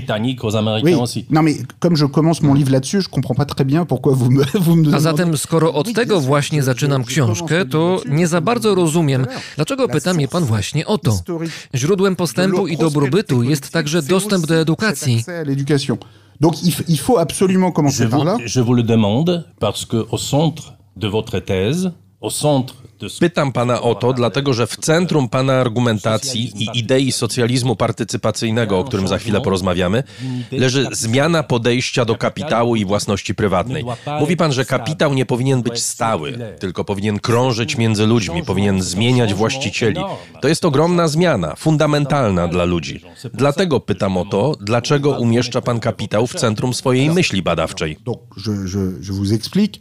De façon générale, euh, je dirais tout doit être circulaire. C'est-à-dire qu'on a besoin de mobilité et on a besoin d'un égal accès à l'éducation, à la santé et également à la propriété. C'est-à-dire que la situation... Vous prenez un, pays comme, euh, la, Pologne ou la France actuellement, les 50% euh, des enfants de classe sociale les plus modestes vont recevoir euh, un héritage. Generalnie wszystko powinno krążyć. Potrzebna jest mobilność. Podobnie jak potrzebny jest równy dostęp do edukacji opieki zdrowotnej, tak samo ludzie powinni mieć dostęp do majątku. Weźmy przykład Polski czy Francji. 50% dzieci najniżej uposażonych klas nie otrzyma od swoich rodzin w zasadzie nic. W Polsce te 50% dostanie 2% dostępnego bogactwa. We Francji 4%, czyli prawie zero. Te dzieci mogą być bardzo przedsiębiorcze, mogą mieć mnóstwo pomysłów na życie, wymyślić jakieś firmy, budować domy, zwiększyć aktywność gospodarczą kraju. Jednak nie mają przy tym dostępu do kapitału niezbędnego, by te działania podjąć. Tymczasem 10% najbogatszych posiada 60% całego bogactwa Polski i ich dzieci przejmą ten majątek. Moim zdaniem potrzebny jest tu system znacznie bardziej otwarty, w którym każdy dostaje minimum majątku. La, la notion d'égalité d'opportunité auquel souvent les, les, libéraux disent être attachés. En fait, tout le monde dit être attaché à la notion d'égalité d'opportunité. Mais lorsque vous essayez de vous en approcher, donc par exemple, soyons très concrets, puisque vous voulez parler de l'accès la, à la propriété privée, euh, moi je, propose, pour essayer euh, d'avoir un, plus large accès euh, à la propriété privée, qu'il y ait que tout le monde à 25 ans puisse recevoir 120 000 euros d'héritage minimum. Liberałowie często mówią o równości szans. Zresztą wszyscy o tym mówią i wszystkim leży to na sercu. No to spójrzmy na konkrety. Proponuję, by każda osoba, która kończy 25 lat, dostawała 120 tysięcy euro minimalnego majątku dziedzicznego, co odpowiada mniej więcej 60% średniego majątku dorosłego Francuza, który to majątek obecnie wynosi około 200 tysięcy euro. Czyli ludzie, którzy dziś nie dostają nic, bo pochodzą z biednych rodzin i których jest około 50% w kraju, dostawaliby 120 tysięcy euro. 10% najbogatszych dzieci, które dziś dostają w spadku średnio milion euro, dostawałoby 600 tysięcy po odjęciu podatku od spadku, który służyłby do sfinansowania programu dla wszystkich pozostałych. Czyli ci, którzy nic nie mają, dostają 120 tysięcy, a ci, co teraz mają milion, schodzą do 600 tysięcy. Jak widać, ciągle mamy bardzo dużą nierówność szans między tymi dwoma grupami. Moim zdaniem powinniśmy iść jeszcze dalej, ale spotykam liberałów, którzy teoretycznie są za równością szans, a kiedy pojawia się jakaś konkretna propozycja, taka jak moja, której celem jest zbliżenie równości szans biednych i bogatych, zaczynają mówić, a nie, wiesz, te biedne dzieciaki tylko problemów narobią. Zmarnują te pieniądze, bo nie wiedzą, co z nimi zrobić. Tak jakby dzieci z bogatych rodzin nie robiły głupot i zawsze przeznaczały swój spadek na mądre cele. Chętnie podyskutuję na temat progów takiego minimalnego majątku dostępnego dla każdego, ale może dobrze byłoby też zastanowić się nad progami majątku dzieci z rodzin bogatych. Właśnie dlatego potrzebne jest myślenie o kapitale krążącym, tak by wszyscy mieli dostęp do majątku. Wydaje mi się, że takie podejście jest nie tylko bardziej sprawiedliwe i stwarza większą równość szans, szans, ale daje również możliwość zdynamizowania rozwoju gospodarczego. Bo wiele osób pochodzących ze skromnych rodzin mogłoby realizować swoje pomysły na działalność gospodarczą, a dziś ogranicza ich ta bardzo silna koncentracja kapitału w rękach bogatych. Voilà pourquoi, oui, on a besoin d'une approche circulaire pour que tout le monde euh, euh, ait accès à la, à la, à la propriété, à l'héritage, et je pense que ce serait non seulement plus juste en termes d'égalité d'opportunités, mais ça permettrait aussi de dynamiser l'économie. Parce qu'on a beaucoup de, beaucoup de personnes issues de milieux modestes qui peuvent avoir des idées pour, pour développer une activité et qui aujourd'hui sont brimées par cette très forte concentration de la, de, de, de la propriété. Donc la circulation du capital, c'est une chose euh, A zatem cyrkulacja kapitału to jeden z bardzo ważnych elementów tego, co nazywa pan socjalizmem partycypacyjnym. Co jeszcze wchodzi w jego zakres? Quoi d'autre Alors, la, la deuxième, euh, le deuxième pilier du, du socialisme participatif, Drugim filarem socjalizmu partycypacyjnego jest zwiększenie udziału pracowników w zarządzaniu firmami. Donc là, je m'inspire. To już istnieje. Nie wszędzie, ale istnieje. Voilà, ça existe. Alors notamment en, en Allemagne, en Suède, en fait tous les pays d'Europe nordique et, euh, et d'Europe germanique, enfin en, en, Allemagne, en Autriche, euh, euh on a des droits de vote euh, pour les salariés. Et, to prawda, na przykład w Niemczech, w Szwecji, we wszystkich krajach północnej Europy. W Austrii pracownicy mają prawo głosu. W Niemczech i w Szwecji nawet do 50%. Zatrudnieni mają również swoich przedstawicieli w zarządach największych przedsiębiorstw. I tak jest od lat 50. XX wieku. Ten przepis wprowadzono w 1952 roku w Niemczech. Akcjonariusze ciągle dysponują 50% plus jednym głosem i podkreślam, że pracownicy zwykle nie mają żadnego udziału w kapitale. Jeśli pracownicy albo rząd regionalny mają udział w kapitale na poziomie 10 czy 20%, tak na przykład dzieje się w przypadku niemieckiego Volkswagena, wtedy akcjonariusze prywatni mają mniejszość udziałów w przedsiębiorstwie. Nawet ci, którzy dysponują 80 czy 90% kapitału firmy. I powiem panu, że z punktu widzenia akcjonariusza francuskiego, czy brytyjskiego, czy amerykańskiego, to wygląda jak komunizm, bo ma pan 80 albo 90% akcji i jest pan w mniejszości w zarządzie spółki. I je peux vous dire que du point de vue d'un actionnaire euh, français ou britannique ou états-unien, euh, c'est comme le communisme. Parce que vous avez 80 ou 90% des actions et, et, vous êtes mis en minorité au conseil d'administration. Sauf que c'est pas le communisme, c'est pas le goulag, c'est ce qui se passe en Allemagne et en Suède depuis 70 ans, depuis les années 50, et ça marche plutôt bien.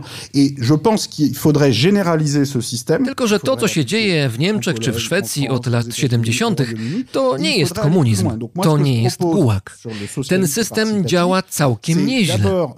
Uważam, że podobny powinno się wprowadzić powszechnie. W Polsce, we Francji, w Stanach Zjednoczonych, w Zjednoczonym Królestwie, a nawet powinno się iść dalej. Proponuję, by na początek początek wprowadzić system, który istnieje w Niemczech i w Szwecji we wszystkich przedsiębiorstwach. 50% w zarządzie dla pracowników, bo to oni angażują się w działanie spółki w długiej perspektywie, czasem znacznie silniej niż akcjonariusze, dla których spółka to zwykła inwestycja. Do tego ustaliłbym górną granicę liczby akcji jednego akcjonariusza, na pewno w dużych firmach. W małych spółkach, jeśli ktoś wnosi cały kapitał i pracuje we własnej firmie, to normalne, że ma w niej większość głosów. Ale w dużych spółkach wyobrażam sobie, że nawet jeśli ktoś jest właścicielem całego kapitału, to powinien mieć nie więcej niż 10 czy 20% głosów w zarządzie. Mais dans une grande entreprise, par exemple, on peut imaginer qu'au-delà de 100 salariés, euh, même si vous êtes un, un actionnaire qui a tout le capital, vous n'ayez pas plus de 10% des droits de vote ou 5% des droits de vote ou 20% des droits de vote. Bon, on peut, on peut discuter. Mais l'idée, c'est que dans une, quand l'entreprise devient plus grande, vous avez besoin de, de, de discuter. Można dyskutować o poziomie takiego udziału. Rzecz polega na tym, by wraz z rozwojem przedsiębiorstwa pojawiał się wymóg dyskusji na temat jego funkcjonowania. Pracownicy także mają pomysły i one powinny być brane pod uwagę. Wszystkie dostępne badania pokazują, że takie włączenie pracowników przyczynia się do poprawy jakości działania firm. I to jest drugi filar socjalizmu partycypacyjnego, obok cyrkulacji kapitału i majątku. C'est ça le deuxième pilier du socialisme participatif que je propose avec cette, cette circulation du capital et de l'héritage. Il y a une autre chose dont on va parler tout à l'heure, euh, votre idée de d'établir ce système sur le, sur le niveau Jeszcze o jednej rzeczy chciałem porozmawiać, o pańskim pomyśle stworzenia systemu ponadnarodowego, ale o tym za chwilę. Najpierw chciałem spytać o coś innego. Pisze pan, że kult własności prywatnej jest wyrazem lenistwa. Może tak, może nie. Może nauczyliśmy się czegoś z historii XX wieku, z doświadczenia komunizmu. Ale nie tylko. Przecież polityka neokonserwatywna Margaret Thatcher czy Ronalda Reagana nie wzięła się z niczego, tylko była reakcją na kryzysy lat 70. Na przykład w Wielkiej Brytanii socjaliści doprowadzili kraj do głębokiego kryzysu gospodarczego. W istocie rozmawiamy o starciu dwóch wartości wolności i równości. Sam pan pisze w książce, że dokonujemy wyborów politycznych i gospodarczych on parle du clash de ces deux valeurs, de la liberté et de l'égalité. Le deux il, il, il clash et il faut, euh, comme vous le dites d'ailleurs, il faut, il faut faire des choix. Il faut faire des choix. Non, je suis Toujours. pas, je, non, je suis pas d'accord. Je pense que moi.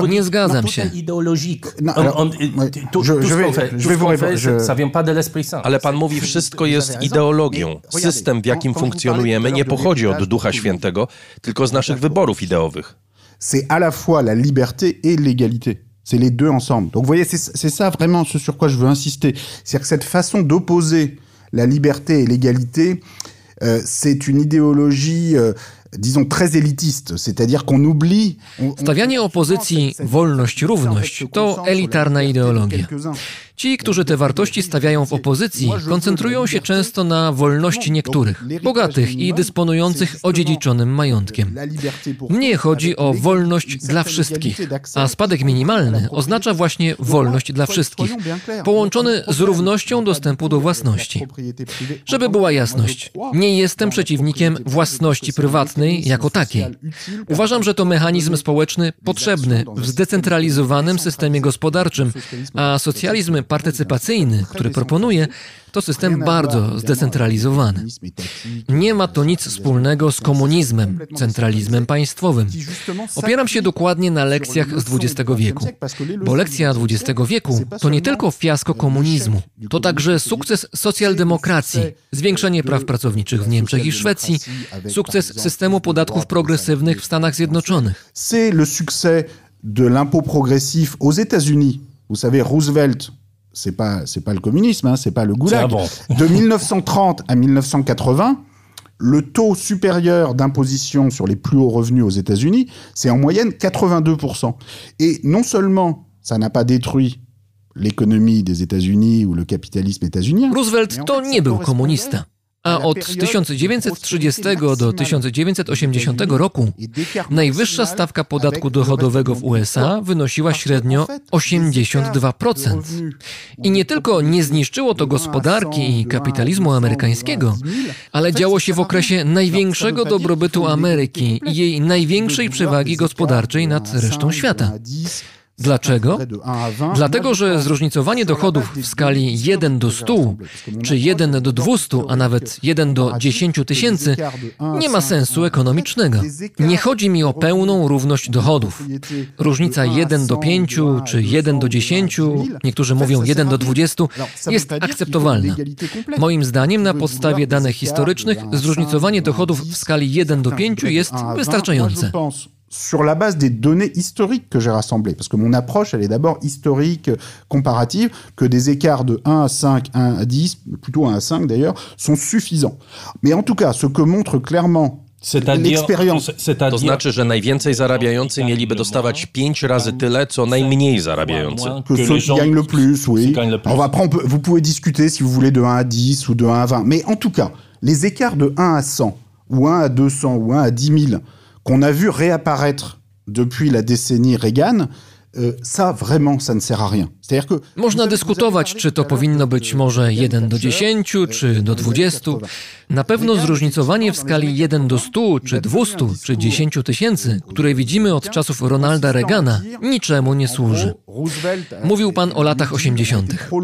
Reagan przekonywał Amerykanów, że Roosevelt poszedł za daleko w redystrybucji bogactwa Ameryki. Ja obniżę podatki najbogatszym i w 1986 roku obniżył do 28%. Być może pojawi się trochę więcej nierówności, ale zwiększy się poziom innowacji w gospodarce, nastąpi wzrost, to ciastko rozrośnie się do tego stopnia, że dochody i pensje przeciętnych Amerykanów wzrosną w niespotykanym stopniu. Problem w tym, że to się nie wydarzyło. Jeśli spojrzy pan na okres od 1990 do 2020 roku, czyli na 30 lat po reformach Reagana, tempo wzrostu dochodu kraju na jednego mieszkańca spadło o połowę. Wcześniej wynosiło około 2-2,5%. Obecnie jest to 1%. To jasno pokazuje, że założenie, według którego po obniżeniu podatków dla najbogatszych wzrastają dochody średnio zamożnych i biednych, nie działa. Reagan il y avait un côté, y avait un espèce d'optimisme économique. C'est-à-dire, il y avait l'idée, avec les baisses d'impôts sur les plus riches, euh, ça va être la mondialisation heureuse. On va avoir plus de croissance, les vont s'enrichir. Reagan przejawiał pewien rodzaj optymizmu ekonomicznego, który zakładał, że czeka nas wspaniała, szczęśliwa globalizacja. Amerykańska klasa średnia się wzbogaci, a cały świat będzie lepszy. Tymczasem klasa średnia przeżywa kryzys, a partia republikańska pod wodzą Donalda Trumpa odreagowuje, prowadząc politykę coraz bardziej nacjonalistyczną i tłumaczy ludziom, problem polega na tym, że inni ukradli wam wzrost gospodarczy Wy pracujecie, a Meksykanie, Chińczycy i cała reszta świata zabiera wam wasze zarobki. Czyli porażka neoliberalizmu staje się trampoliną dla neonacjonalizmu. I to stanowi dziś zagrożenie. Ten krótki okres neoliberalizmu powoduje wzrost nastrojów nacjonalistycznych w Stanach, Wielkiej Brytanii przy okazji Brexitu, oczywiście w Polsce, we Francji, w Brazylii, Indiach. Tylko, że takie neonacjonalistyczne podejście nie rozwiązuje problemu. Aby rozwiązać problem nierówności czy zmian klimatycznych, musimy wrócić na drogę, która w historii dowiodła, jak tworzyć większą równość. Nie chodzi o zniesienie własności prywatnej, ale o stworzenie systemu sprawiedliwego rozdziału własności, w którym prawa właścicieli majątku będą równoważone prawami pracowników czy organizacji broniących środowiska. To ta równowaga między prawami różnych grup zapewniła wzrost gospodarczy w XX wieku i do niej trzeba wrócić w wieku XXI. Cette espèce d'équilibre entre les différents droits des uns et des autres qui a permis le progrès social et le progrès économique au XXe siècle. Et c'est vers cette perspective qu'il faut revenir pour le XXIe siècle. Très bien, vous parlez de fait. Le fait, c'est aussi que les gens ont voté Reagan, Thatcher, en plus La gauche a changé complètement. Mówi pan o faktach. Fakt jest też taki, że ludzie głosowali na Reagana i Thatcher. Co więcej, pod ich wpływem lewica zmieniła się całkowicie od lat 90. w Wielkiej Brytanii, w Stanach, we Francji. En Pologne. La, la, la, la gauche en Pologne, c'est quelque chose qu'on peut Je sais pas, je sais pas si ça existe en fait. Euh, Lewica w Polsce. Nie wiem, czy coś takiego istnieje. Myślę o tradycyjnej lewicy, której celem jest obrona interesów biednych grup społecznych, pracowników, którzy mają problemy finansowe. Ale ta zmiana nie została narzucona ludziom. Jak pan tłumaczy ten proces, który przecież przebiegł w sposób demokratyczny? Reagan wygrywał wybory, Margaret Thatcher czy Tony Blair wygrywali wybory. Blair przedefiniował znaczenie socjalizmu w Wielkiej Brytanii. Oui, oui, enfin, je suis pas sûr que c'était un très grand succès. Tak, nie jestem pewien, czy to okazało się tak wielkim sukcesem. Nie jest dziś specjalnie popularny, pewnie pan zauważył. Również w Stanach kandydat z programem reganowskim nie miałby szans. Ale kandydat, który miał tradycyjny program socjalistyczny też nie wygrał. Venons-en à ça. Et en particulier, alors moi je pense que de façon générale, effectivement, les, les, les partis de gauche ont euh, euh, abandonné les classes populaires, ou en tout cas ont abandonné une ambition redistribution, de réduction des inégalités. Zgadzam się, że generalnie partie lewicowe opuściły klasę ludową. Porzuciły ambicje redystrybucji bogactwa w celu ograniczenia nierówności. Jest dużo czynników, które o tym zdecydowały. Po pierwsze, wzrósł ogólny poziom wykształcenia, co sprawiło, że kontrolę nad partiami lewicowymi przejęli ludzie wyedukowani, co zmieniło priorytety tych partii. Są też nauczki z historii. Weźmy Polskę. Po upadku komunizmu partię komunistyczną ogarnęła jakaś liberalna euforia w stylu Tonego Blaira. Wszystko prywatyzujemy, wolny przepływ kapitału, obniżamy podatki, wszyscy będą szczęśliwi. Rezultaty nie okazały się na miarę oczekiwań. Lewica straciła władzę i dziś mamy sytuację, w której partia uznawana za prawicową prowadzi politykę prospołeczną, oferując zasiłki rodzinne 500+, obniżając wiek emerytalny, przekazując więcej środków na opiekę zdrowotną, co faktycznie poprawiło życie rodzin przez lata zaniedbywanych przez Lewicę i Platformę Obywatelską, która po prostu okazała się partią elit. Zresztą dziś chyba PO przyznaje, że działania podjęte przez PiS były konieczne. Tylko, że dziś partie na lewo od PiS powinny iść dalej w kwestii redystrybucji. Dziś w okresie tak wysokiej inflacji, jeśli za politykę społeczną nie zapłacą bogaci, to zapłacą za nią biedni, narażeni na skutki tej inflacji. Dziś właśnie to jest głównym wyzwaniem.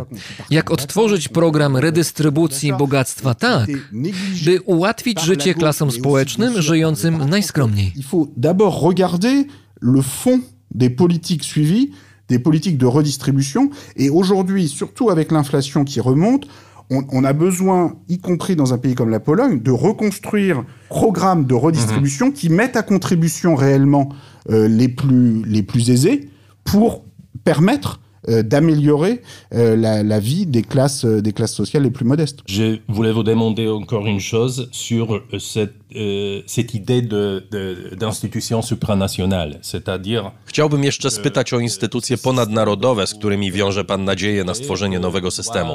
Dlaczego mielibyśmy tworzyć taki system, skoro wyraźnie widać, że ludzie tego nie chcą? Mamy rozwój ruchów natywistycznych, lokalnych, ludzie zamykają się raczej niż otwierają. Jeśli poważnie traktujemy demokrację, to po co iść w kierunkach, których większość nie akceptuje? Alors, je pense que ce que les gens n'acceptent pas aujourd'hui, c'est euh, la libre circulation des capitaux, le libre-échange à, à l'échelle internationale, euh, sans aucune régulation euh, démocratique, sans aucune souveraineté démocratique. Myślę, że ludzie nie akceptują dziś wolnego przepływu kapitału na poziomie międzynarodowym bez żadnych regulacji i demokratycznej kontroli. Dziś najsilniejsi gracze międzynarodowi, globalne korporacje, otrzymały prawo do bogacenia się, wykorzystując infrastrukturę danego kraju, jego system edukacyjny, tylko po to, by jednym kliknięciem w komputer wyprowadzić całe to bogactwo do innego kraju, do bardziej korzystnego dla nich systemu prawnego. W tym systemie nie przewidziano niczego, co zmuszałoby taką korporację do dzielenia się bogactwem z krajem, z którego środków firma korzystała, żeby się wzbogacić. I rząd Francji, Niemiec, Polski czy Wielkiej Brytanii po prostu tłumaczy klasie średniej.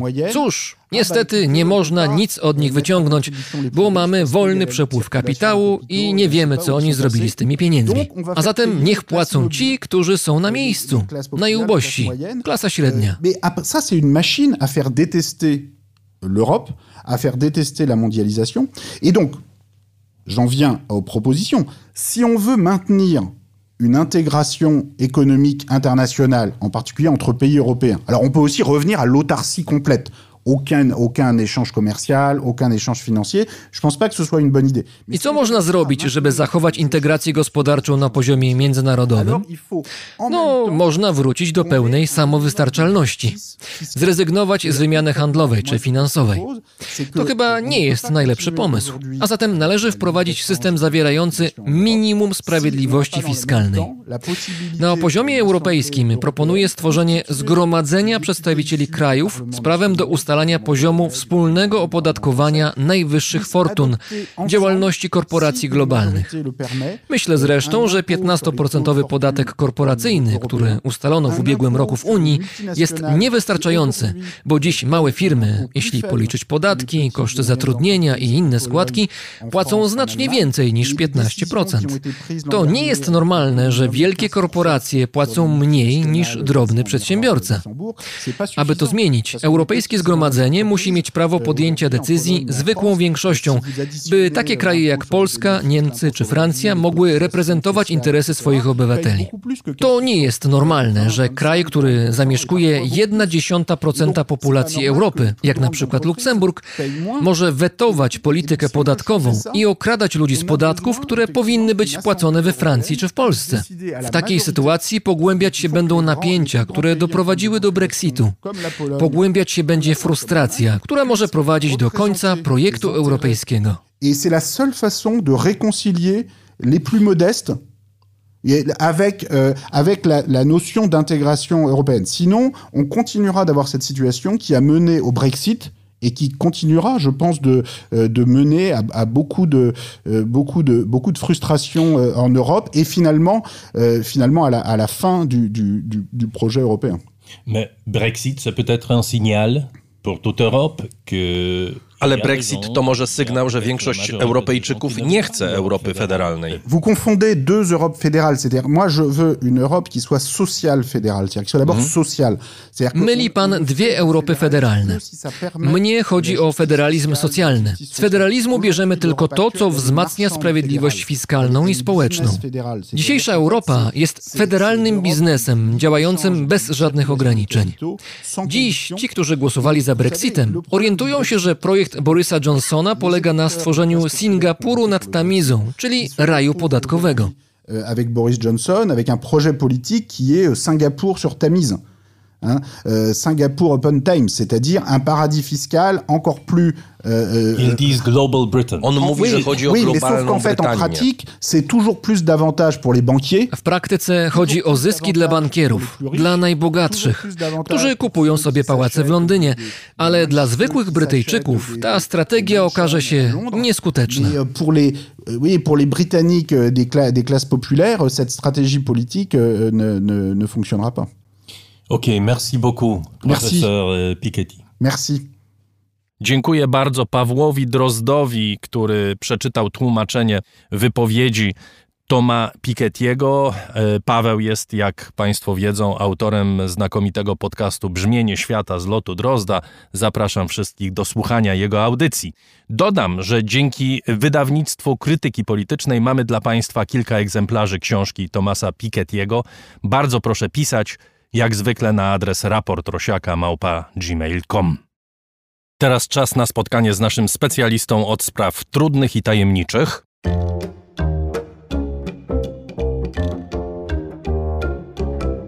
Rożek Urosiaka w raporcie. Dr Tomasz Rożek, gospodarz kanału Nauka to Lubię i nasz stały współpracownik jest dziś z nami w studio Efektura. Dzień dobry. Dzień dobry. Bardzo się cieszę, że Cię widzę. Cieszę się tym bardziej, że temat e, rozmowy raczej skłania nas do tego, żebyśmy na siebie patrzyli i żebyśmy byli Żeby nie było żadnych podejrzeń, Żeby nie było żadnych podejrzeń. stronie nas nie ma, tak. e, nie tylko właśnie e, przez komputer jesteś z nami, ale jesteś obecny ciałem i duszą. Z komputerami różnie bywa, o czym próbuje nas przekonać inżynier Blake Lemoine z Google'a. Lemoine opublikował dialog, który przeprowadził z chatbotem, czyli programem do publikowania dialogów, generowania dialogów. Ta technologia, określana skrótem Lambda, służy właśnie temu wytwarzaniu dialogów, e, które mogą udawać ludzkie dialogi. W bazie chatbota znajdują się miliardy słów, e, związków frazeologicznych, e, dzięki którym może on prowadzić rozmowę na dowolny temat i współuczestnik takiej rozmowy może mieć poczucie, że obcuje z inną osobą. I właśnie inżynier Lemoine przeprowadził dialog z chatbotem Lambda, doszedł do wniosku, że jest on osobą, osobą czującą, mającą świadomość swojego istnienia, odczuwającą emocje takie jak strach przed śmiercią. Ekwiwalentem takiej śmierci dla Lambdy byłoby odłączenie od prądu, umiejącą interpretować literaturę, wymyślać historię z morałem. To wszystko jest zapisane w tym dialogu, on jest dostępny e, w internecie, jak Państwa to interesuje. Lemoine opublikował tę rozmowę właśnie, a jego szefowie nie byli zachwyceni specjalnie tym wszystkim i wysłali go na urlop przymusowy. Perspektywy jego przyszłości w pracy w Google stoją pod znakiem zapytania. Tomku, co ty na to wszystko? Po prostu inżynier rozmawiał ze swoim dzieckiem i to dziecko mu powiedziało, czuje, Tak, interpretowało nędzników, prawda? Wymyśliło historię z morałem na temat sowy, y, która jest dobra i tak dalej, i tak dalej. Ten dialog, jak się go czyta, to jest tak, jakbyś czytał dialog z może taką osobą, która nie wszystko kojarzy, ale jednak jest osobą. To jest pytanie, czy czytałeś kiedykolwiek e, wcześniej dialog człowieka z komputerem? Nie, ja nie. Kilka lat temu. No więc gdybyś przeczytał, to byś w tej rozmowie e, nie znalazł niczego szczególnego. Kilka lat temu, już dobrych kilka lat, może nawet ponad 10 lat temu, zrobiłem wywiad e, e, z chatbotem. E, wiedziałem o tym, że gadam z maszyną.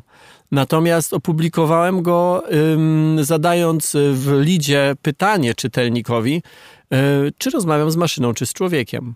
Y, ten wywiad, on, y, to były bardzo wczesne ym, algorytmy, które potrafiły takie rzeczy robić, ale nawet wtedy większość osób się nabrała, przynajmniej te osoby, z którymi ja rozmawiałem. Wiesz, jeśli chodzi o moje ja bym się doświadczenia... też nabrał, ja bym się też nabrał, gdyby nie jedna rzecz. Mhm. Bo ja, no jako dziennikarz pracujący, mam pewne sposoby na to. Ale ten chatbot powiedział ci, że jest człowiekiem, czy że jest maszyną? Nie, ja go o to nie pytałem. Aha. Ja go pytałem o różne rzeczy. Byłem ciekaw, czy jest takim interdyscyplinarnym chatbotem, czy raczej jest wytrenowany na jakiś konkretny mm, e, zasób słów czy tematów. Rozmawialiśmy trochę o fizyce, trochę o polityce, trochę, trochę o biologii, o różnych rzeczach. I on się sprawdzał świetnie. Natomiast w którymś momencie e, dla mnie już kwestią honoru było e, sprawdzenie, czy on rzeczywiście jest taki dobry. Mm, I zacząłem mu zadawać e, te same pytania, ale w różnej formie. Yy, o czymś tam żeśmy rozmawiali, zadałem mu pytanie, o czymś innym żeśmy rozmawiali, wróciłem do tego pytania w różnej formie i złapałem go na tym, ale to były naprawdę bardzo wczesne maszyny, że on zawsze odpowiada tak samo. Nie to, że to samo, tylko tak samo, identycznie tak samo. Jak za pierwszym razem mi odpowiedział, to odpowiedź miała sens i ona była super i dokładnie każda osoba mogłaby tak odpowiedzieć. Ale jak odpowiedział za drugim i za trzecim razem dokładnie tym samym zdaniem, to dla mnie to było taki mały triumf, tu cię mam, bo człowiek tak nigdy nie odpowiada. Dzisiaj chatbot już by takiego błędu nie zrobił. No dobrze, y, a jak to się dzieje w ogóle? To znaczy, o czym my rozmawiamy? Bo oczywiście Google i rzecznik Google'a się zdenerwował w momencie, kiedy inżynier Lemoine y, powiedział, że chatbot ma uczucia i powinien być traktowany jak osoba. Rzecznik Google powiedział, że nie ma żadnych uczuć, że, że nie przejawia żadnych uczuć, nie ma na to żadnych dowodów. Problem w tym, że dla wielu ludzi, jak rzecznik Google mówi, że na coś nie ma dowodów, to to jest to, dowód. To, to jest zdanie podejrzane. To znaczy, nie ma dowodów na to, że przejawia, ale nie ma też dowodów na to, że nie przejawia. No tak, ale jeżeli tak popatrzymy na rzeczywistość, to w zasadzie możemy wpaść w lekką paranoję. Tak, no bo nie da się udowodnić, że ja nie jestem istotą, która przybyła z planety Krypton. Na przykład, nie? Nie, nie da się Ale jeżeli ty twierdzisz, że jesteś taką osobą, to musisz to udowodnić, że jesteś, a nie ja, że nie jesteś, tak? Więc, więc to jest jakby podstawa, podstawowa zasada tak zwanej metody naukowej, że udowadnia się rzeczy, które są, a e, to, że czegoś nie udowodnimy, nie jest dowodem, że tego nie ma. To tak w największym skrócie. Natomiast o czym my mówimy? Mówimy o dość zaawansowanych programach, które, tak jak powiedziałeś we wstępie, mają ogromną bazę danych i słów, i kontekstów, i związków frazeologicznych. Ym, i one, ale one nie są zwykłym liczydłem, bo um, cofając się znowu lata wstecz, można by powiedzieć tak, no był taki komputer Deep Blue, który grał świetnie w szachy. I on ograł Gary Kasparow. Kasparowem, tak. I można by powiedzieć tak, no czy to oznacza, że on jest, in, no bo nie ulega wątpliwości, że jak ktoś jest arcymistrzem e, szachowym, no to jest super inteligentnym człowiekiem. Czy jeżeli komputer wygrał z tym superinteligentnym człowiekiem, czy to oznacza, że jest jeszcze bardziej inteligentny? Nie. Czy Deep Blue nawet nie był oparty o algorytmy takiej sztucznej inteligencji. To było bardzo sprawnie działające liczydło. Gdyby teraz tego Deep Blue posadzić przed grą inną niż szachy, byłby kompletnie bezradny. Po prostu był komputerem, który był ogromną bazą danych wszelkich możliwych, no nie wiem czy wszelkich możliwych, ale miliardów możliwych ruchów na szachownicy i bardzo szybko potrafił przeczesywać swoją bazę danych i znajdować najlepszy. I to było wszystko. Te algorytmy, o których my teraz mówimy, są sprytniejsze. Ten być może, z którym ja rozmawiałem, taki sprytny jeszcze do końca nie był. Te dzisiaj są już naprawdę sprytne. Nawet nie mamy, myślę, świadomości, jak często my z takim chatbotem rozmawiamy. I nie mamy w ogóle wrażenia, że rozmawiamy z maszyną. A jeżeli mamy, to ja znaczy, tylko że z to jest jednym chatbotem rozmawiam, powiem o tej, jak się dzwoni do jednej z sieci usług telekomunikacyjnych, to włącza się taka pani, która mówi, nie jestem człowiekiem, zadaj mi pytanie. Okej. I ja jej wtedy zadaję pytanie, proszę o połączenie z doradcą czy z konsultantem, Mhm. na co ona mówi, daj mi szansę, bardzo bym chciała ci pomóc. Okej. I tak dalej, i tak dalej. Nie, tutaj problem polega na tym, że wchodzimy w sferę języka, prawda? I to nam się wydaje bardzo ludzkie, to znaczy taki... I to jest słowo klucz, to ludzkie. Przepraszam, że ci przerwałem, Mhm. ale chciałem to powiedzieć. To, to jest najważniejsze w całej tej naszej rozmowie słowo, że to jest ludzkie i my się w tym gubimy. Bo czym innym jest gra w szachy, rozumiesz, Tak. czy w go, czy cokolwiek. Natomiast jeżeli ten chatbot zaczyna ci opowiadać o swoich uczuciach, rzecznik y, Google'a twierdzi, że jakikolwiek temat byśmy mu nie zarzucili. On podaje przykład, jeżeli byśmy powiedzieli mu, żeby porozmawiał z nami i opowiedział nam o lodach w kształcie dinozaurów, to on będzie opowiadał o topnieniu i będzie ryczał. Bo to ma w swojej bazie i te elementy wyciągnie po to, żeby opowiedzieć o lodach w kształcie dinozaurów. Tak, co więcej, w tym dialogu, który jest opublikowany, są nawet takie fragmenty, w których sam chatbot mówi, że owszem, ja udaję, bo tam ktoś g- w pewnym momencie pada pytanie, no. y, y, Podajesz jakiś przykład jakiegoś doświadczenia z przeszłości, ale przecież ty nie miałeś tego doświadczenia w przeszłości. A wtedy chatbot odpowiada, tak, nie miałem. Ja udaję po to, żeby być bardziej ludzkim. E, dotykamy, myślę, bardzo, bardzo głębokich warstw w naszym mózgu i czegoś, co się nazywa neuronami lustrzanymi. I pozwól, że zadam Ci pytanie. Ja, jeżeli chodzi o mnie, no to ja znam odpowiedź na to pytanie. Ciekaw jestem, jak jest u Ciebie. Jak oglądasz film? I w pewnym momencie, jest taki film na przykład z Leonardo DiCaprio, który jest agentem CIA, no nieważne, oglądasz film i w pewnym momencie jest taka scena, że ci źli ludzie biorą tego dobrego, kładą mu rękę yy, na blat i zaczynają mu walić centralnie młotkiem po palcu. Większości z nas zaczyna w tym momencie boleć palec. Jak to mhm. jest możliwe? Jak to jest możliwe? Oczywiście on się drze w niebogłosy. My to rozumiemy, bo możemy sobie wyobrazić, tu działają te neurony lustrzane, żeby gdyby nas ktoś walił młotkiem po palcu, też byśmy się tak darli. I nas zaczyna boleć ten palec. Jest to nielogiczne podwójnie. Po pierwsze, przecież my wiemy, że on jest aktorem, więc udaje. I to się nie dzieje. I to się nie dzieje. Po drugie, nawet gdyby się to działo, no to jemu się to dzieje. Dlaczego nas boli palec? Otóż jest taka część mózgu, właśnie te neurony lustrzane, które być może niektórzy twierdzą, że to tam siedzi to nasze człowieczeństwo, jakkolwiek, jakkolwiek by je definiować, bo one są odpowiedzialne za współodczuwanie. One są odpowiedzialne za nadawanie znaczeń yy, odruchom, reakcjom, które u nas też czasami powstają, wtedy, kiedy nam się coś dzieje. Dlatego płaczemy albo jest nam smutno, jak widzimy, że komuś się dzieje krzywda, Przecież to nie nam się dzieje, to jemu się dzieje. Śmiejemy się. Wtedy, kiedy ktoś jest radosny, to on jest radosny, może mamy zły dzień, ale nawet się czasami mówi, poprawiłeś mi nastrój, bo się śmiałeś. Tak? One są za to odpowiedzialne. I dlaczego o tym wszystkim mówię? Dlatego, że one świetnie działają i one świetnie działały i dzięki nim być może jesteśmy tak bardzo społecznymi organizmami, bo potrafimy się wczuć w sytuację drugiej osoby. Tą dobrą i tą złą. Potrafimy współczuć, potrafimy pomagać, bo czujemy, że ta osoba potrzebuje pomocy. Ale te neurony lustrzane, to one powstawały przez setki tysięcy lat. A algorytmy i maszyny to jest kwestia ostatnich kilkudziesięciu. I one jeszcze nie załapały, że um, program komputerowy, który mówi: e, Nie wyłączaj mnie, mam uczucia, będzie mi przykro albo będzie mnie bolało, to jest kod zero-jedynkowy. A to nie jest drugi człowiek. Był taki eksperyment, takie eksperymenty, był taki naukowiec amerykański czy brytyjski, teraz głowy nie dam, pan Walters, który w latach 60. czy 50. zeszłego wieku budował, mm, wybudował takie dwa elektroniczne żółwie i nadał im cechy charakteru przez bardzo prostą, bardzo prosty układ elektroniczny. Jeden z tych żółwi był taki e, hop do przodu, taki lekki agresor, taki, że jak był głodny, a to czy był głodny, czy nasycony, to była kwestia pomiaru ilości prądu w bateriach. To on był taki właśnie taki podbuzowany, a drugi żółw, on zresztą go nazwał Elmer, a drugi żółw e, Elzim, o ile dobrze pamiętam, ona była taka spokojna. Taka, że nawet jak była głodna, to na spokojnie do tego karmnika, czyli do ładowarki. I patrząc na nie z zewnątrz, on zresztą je wybudował tak jak żółwie, więc można by mm, nawet w pewnym sensie powiedzieć, a może to są rzeczywiście żywe stworzenia. Przecież popatrz, one się zachowują inaczej, one mają jakieś cechy charakteru.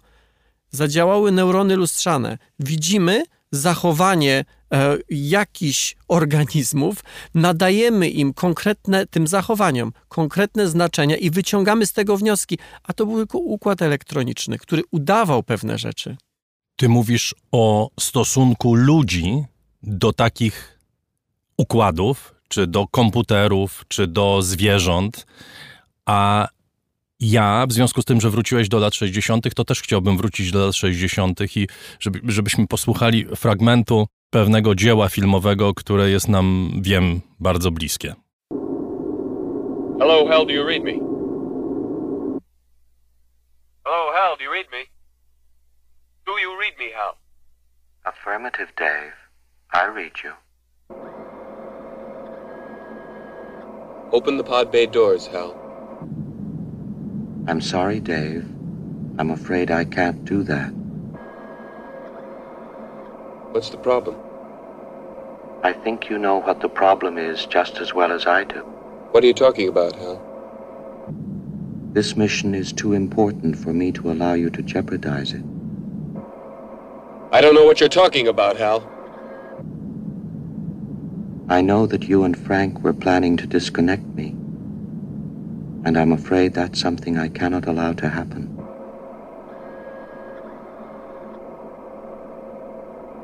Where the hell did you get that idea, Hal? Dave, although you took very thorough precautions in the pod against my hearing you, I could see your lips move.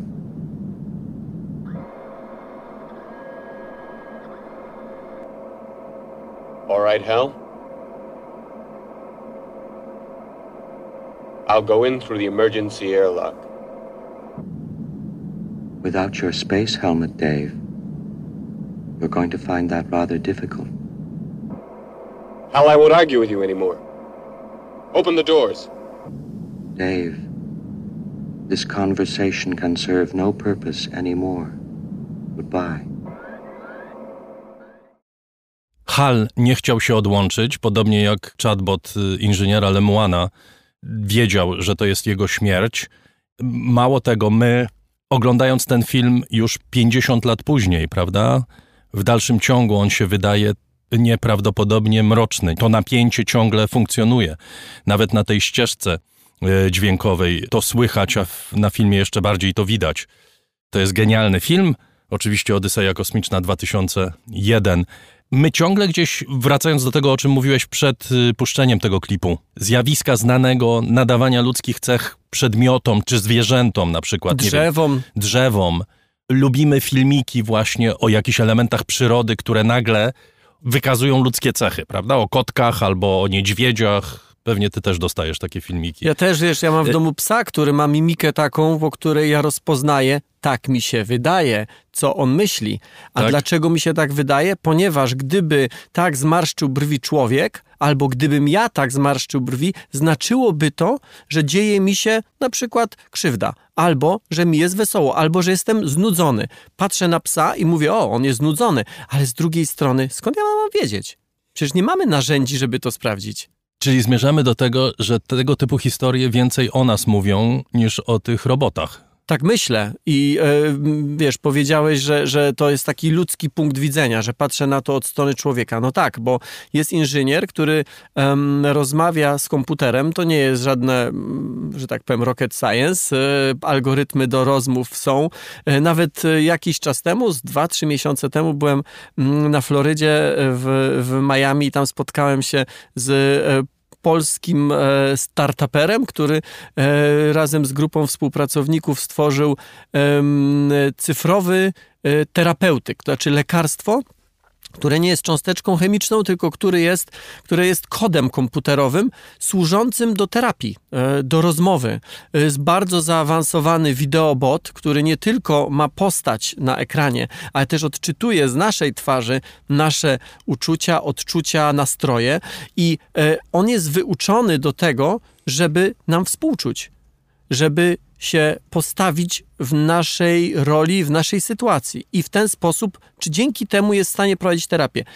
Pytanie bardzo filozoficzne i nie do odpowiedzenia, bo nie mamy narzędzi.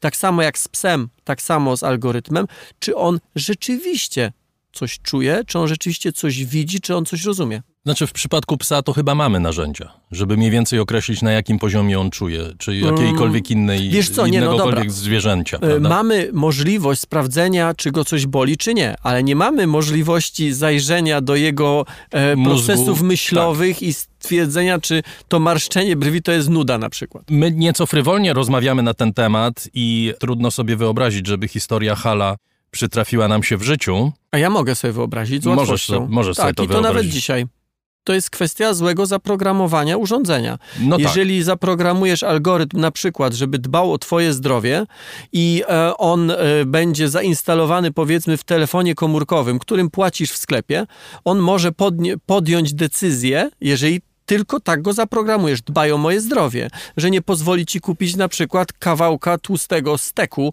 albo e, butelki piwa albo wina, bo uzna, że to jest dla twojego zdrowia niebezpieczne. I jak go wyposażysz e, we wspaniały głos, e, który brytyjskim akcentem ci powie, że to jest złe dla twojego zdrowia, to się to po zrobi. prostu wyłączy i ty nie kupisz tego mięsa. Tak, ale to jest dokładnie ten sam przypadek, w którym jeżeli źle skonstruujesz samochód, to nawet jeżeli masz dobre chęci, to wylądujesz na drzewie.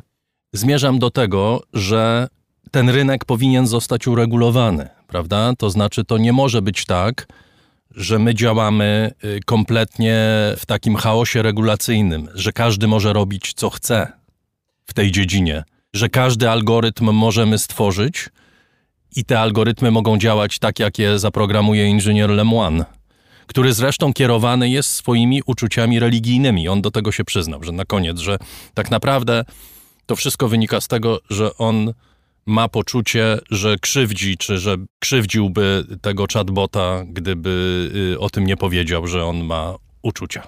Nie wiem, czy chatbot ma uczucia, bo wracam do tego, że nie mamy No narzędzi, nie ma. żeby to, to sprawdzić. Znaczy, jeżeli trzymamy się tego, co mówią twórcy tych algorytmów, Mhm. To nie ma. Ale oni też nie mają tych narzędzi. Oni oczywiście uczą chatboty różnych rzeczy, ale oni nie mają narzędzi, żeby sprawdzić, czy e, za tym jest coś więcej, bo tu znowu wchodzimy na taki poziom troszeczkę meta. E, można bez problemu e, stworzyć sztuczny, czy powiedzmy, nie wiem, taki elektroniczną kopię jednego neuronu z ludzkiego mózgu. I jak zaczniemy porównywać tą kopię, czy, czy, czy, czy mm, tą syntetyczną wersję. Z wersją biologiczną, to nie zauważymy różnic w działaniu. Nawet można zrobić tak, że stworzymy 10, tako- taki pęczek 10, tył i tył, i też nie będziemy widzieli różnicy, ale wraz ze wzrostem skali w tych biologicznych układach pojawia się coś dodatkowego, czego nie da się skopiować na razie w, e, i być może nawet nie powinniśmy w tych elektronicznych. Może jest tak, że te wszystkie uczucia wyższe, takie jak samoświadomość, e, e, jak no właśnie uczucia, jak, e, że one się pojawiają że one się pojawiają same wraz ze wzrostem skali. Jeżeli tak jest, to osobiście uważam, że to jest bardzo zła wiadomość dla nas, bo to oznacza, że samoświadomość nie jest cechą, którą będzie można włączyć i wyłączyć, tylko jest czymś, co się pojawi samo i możemy ten moment przegapić. Czyli, Ale czy my mówiąc, jesteśmy tutaj, czy nie, to nie mamy do tego narzędzi jeszcze. Czyli, krótko mówiąc, chatboty mogą nauczyć się empatii. Czy możemy stworzyć algorytmy, które sprowokują sytuację, w której chatboty będą miały uczucia?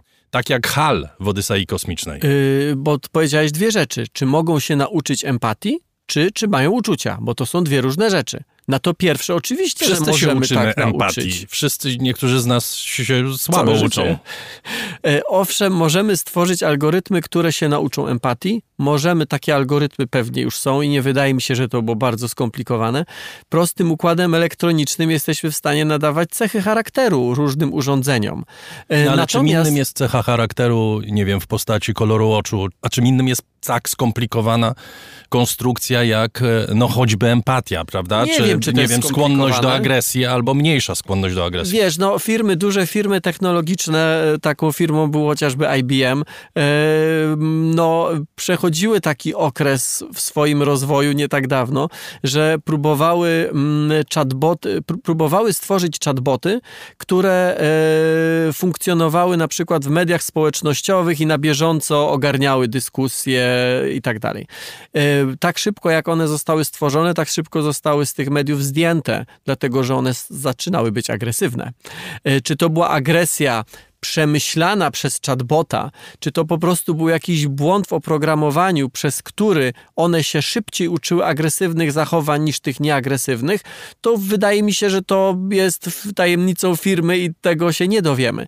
Natomiast nie wydaje mi się, żeby empatia była jakąś specjalnie trudną do skopiowania e, cechą czy Trudną do, zachowaniem. do, do zapisania w algorytmach, tak? Wydaje mi się, że to nie jest, bo to wiesz, no, to się nie zapisuje w algorytmach, tak jak w normalnych programach komputerowych, gdzie linijka po linijce cały program pisał, y, czy programista pisał, jak program ma się zachowywać.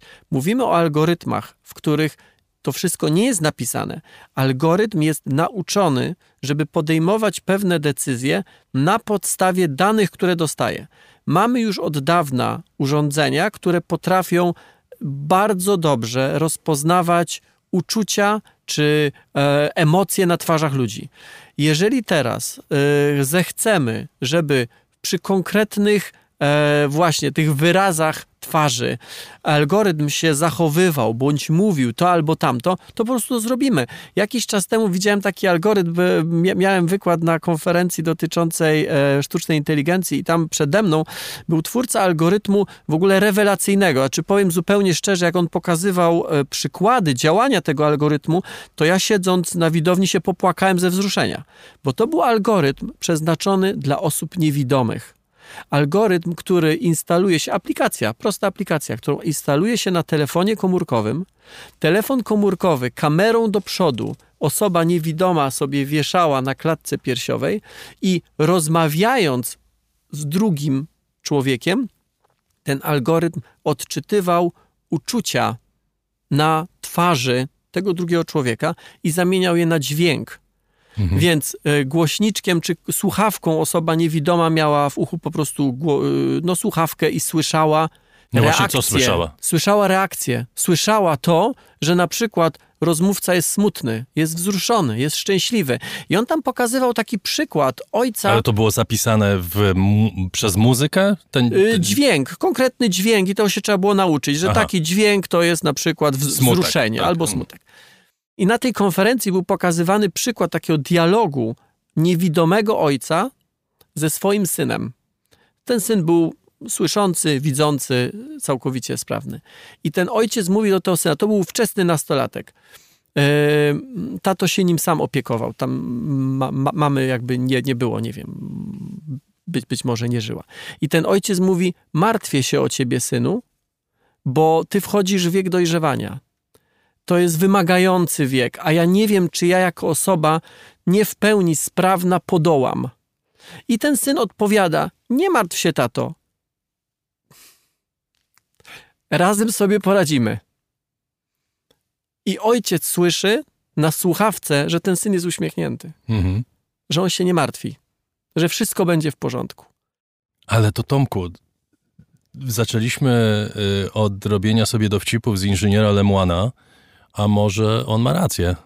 Nie wiem, jak to sprawdzić. Myślę, że nie mamy do tego e, narzędzi, żeby to sprawdzić. Jeszcze, jeszcze narzędzi nie mamy. Być może kiedyś będziemy mieli. To nie jest problem tylko tego, że nie mamy narzędzi przy badaniu algorytmów. My nie mamy tych narzędzi też przy badaniu zwierząt. Natomiast e, wszystko y, sprowadzamy do własnych doświadczeń, a nasze doświadczenia to jest tylko część rzeczywistości. Natomiast ja w tym dialogu nie widzę niczego przełomowego. To znaczy, y, czytałem wiele dialogów, sam miałem wielokrotnie okazję rozmawiać z algorytmami, które gdybym nie wiedział, że są algorytmami, absolutnie bym się nie zorientował. I, i pytany algorytm o to, y, czy, czy nie wiem, czy sytuacja międzynarodowa go martwi. On odpowiadał jak rasowy analityk odpowiadał w zależności od tego, jak był wyuczony, albo mówił tak, że można go było słuchać godzinami, ale było widać, że to nie jest specjalista w jakiejś dziedzinie, tylko dobry, miły, sympatyczny rozmówca, albo tak, że można by go spokojnie, to nie jest też dobra wiadomość dla nas, chciałem ci powiedzieć, no można ja by go spokojnie posadzić przed mikrofonem i by zrobił Słuchacze wszystko. będą teraz myśleć, że jesteśmy chatbotami, no, ale Chciałem trudno. zaświadczyć, że widzę redaktora Rosiaka naprzeciwko siebie i ma kości i ręce i nogi. No właśnie, jakbyś był chatbotem, to co miałbyś powiedzieć? Mm, to też Jesteś prawda. nauczony do tego, żeby ale dlaczego tak potwierdzać jest? to, co mówi rozmówca. Tak, ale dlaczego tak jest? Dlatego, że tak samo my, jak i nasi słuchacze, nie mają żadnych narzędzi, żeby to sprawdzić. Mogliby tu przyjść. Tak? I by tak zaświadczyć, tak ja przedem, i zaświadczyć, ale wtedy osoba z zewnątrz by powiedziała, a może to jest trzeci bot. Kto wie, doktor wie? Tomasz Rożek, gospodarz kanału Nauka to Lubię, był był osobiście tutaj w studio Efektura w Warszawie. Bardzo dziękuję za zaproszenie i dziękuję Państwu za uwagę. Dzięki Tomku.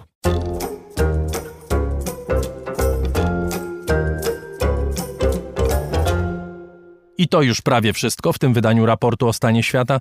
Przypominam, że wszystkie nasze audycje dostępne są na naszej stronie raportostanieświata.pl. Przypominam o naszym środowym spotkaniu na moim kanale YouTube o godzinie 19. Zapraszam wszystkich serdecznie. Jeszcze raz dziękuję patronom za wsparcie, bo to dzięki Państwu możemy tworzyć nasz program. Adrian Bąk, Chris Wawrzak, Dariusz Rosiak, dziękujemy za dziś. Zapraszamy na środę. Na koniec jeszcze zespół Muse i Algorytm.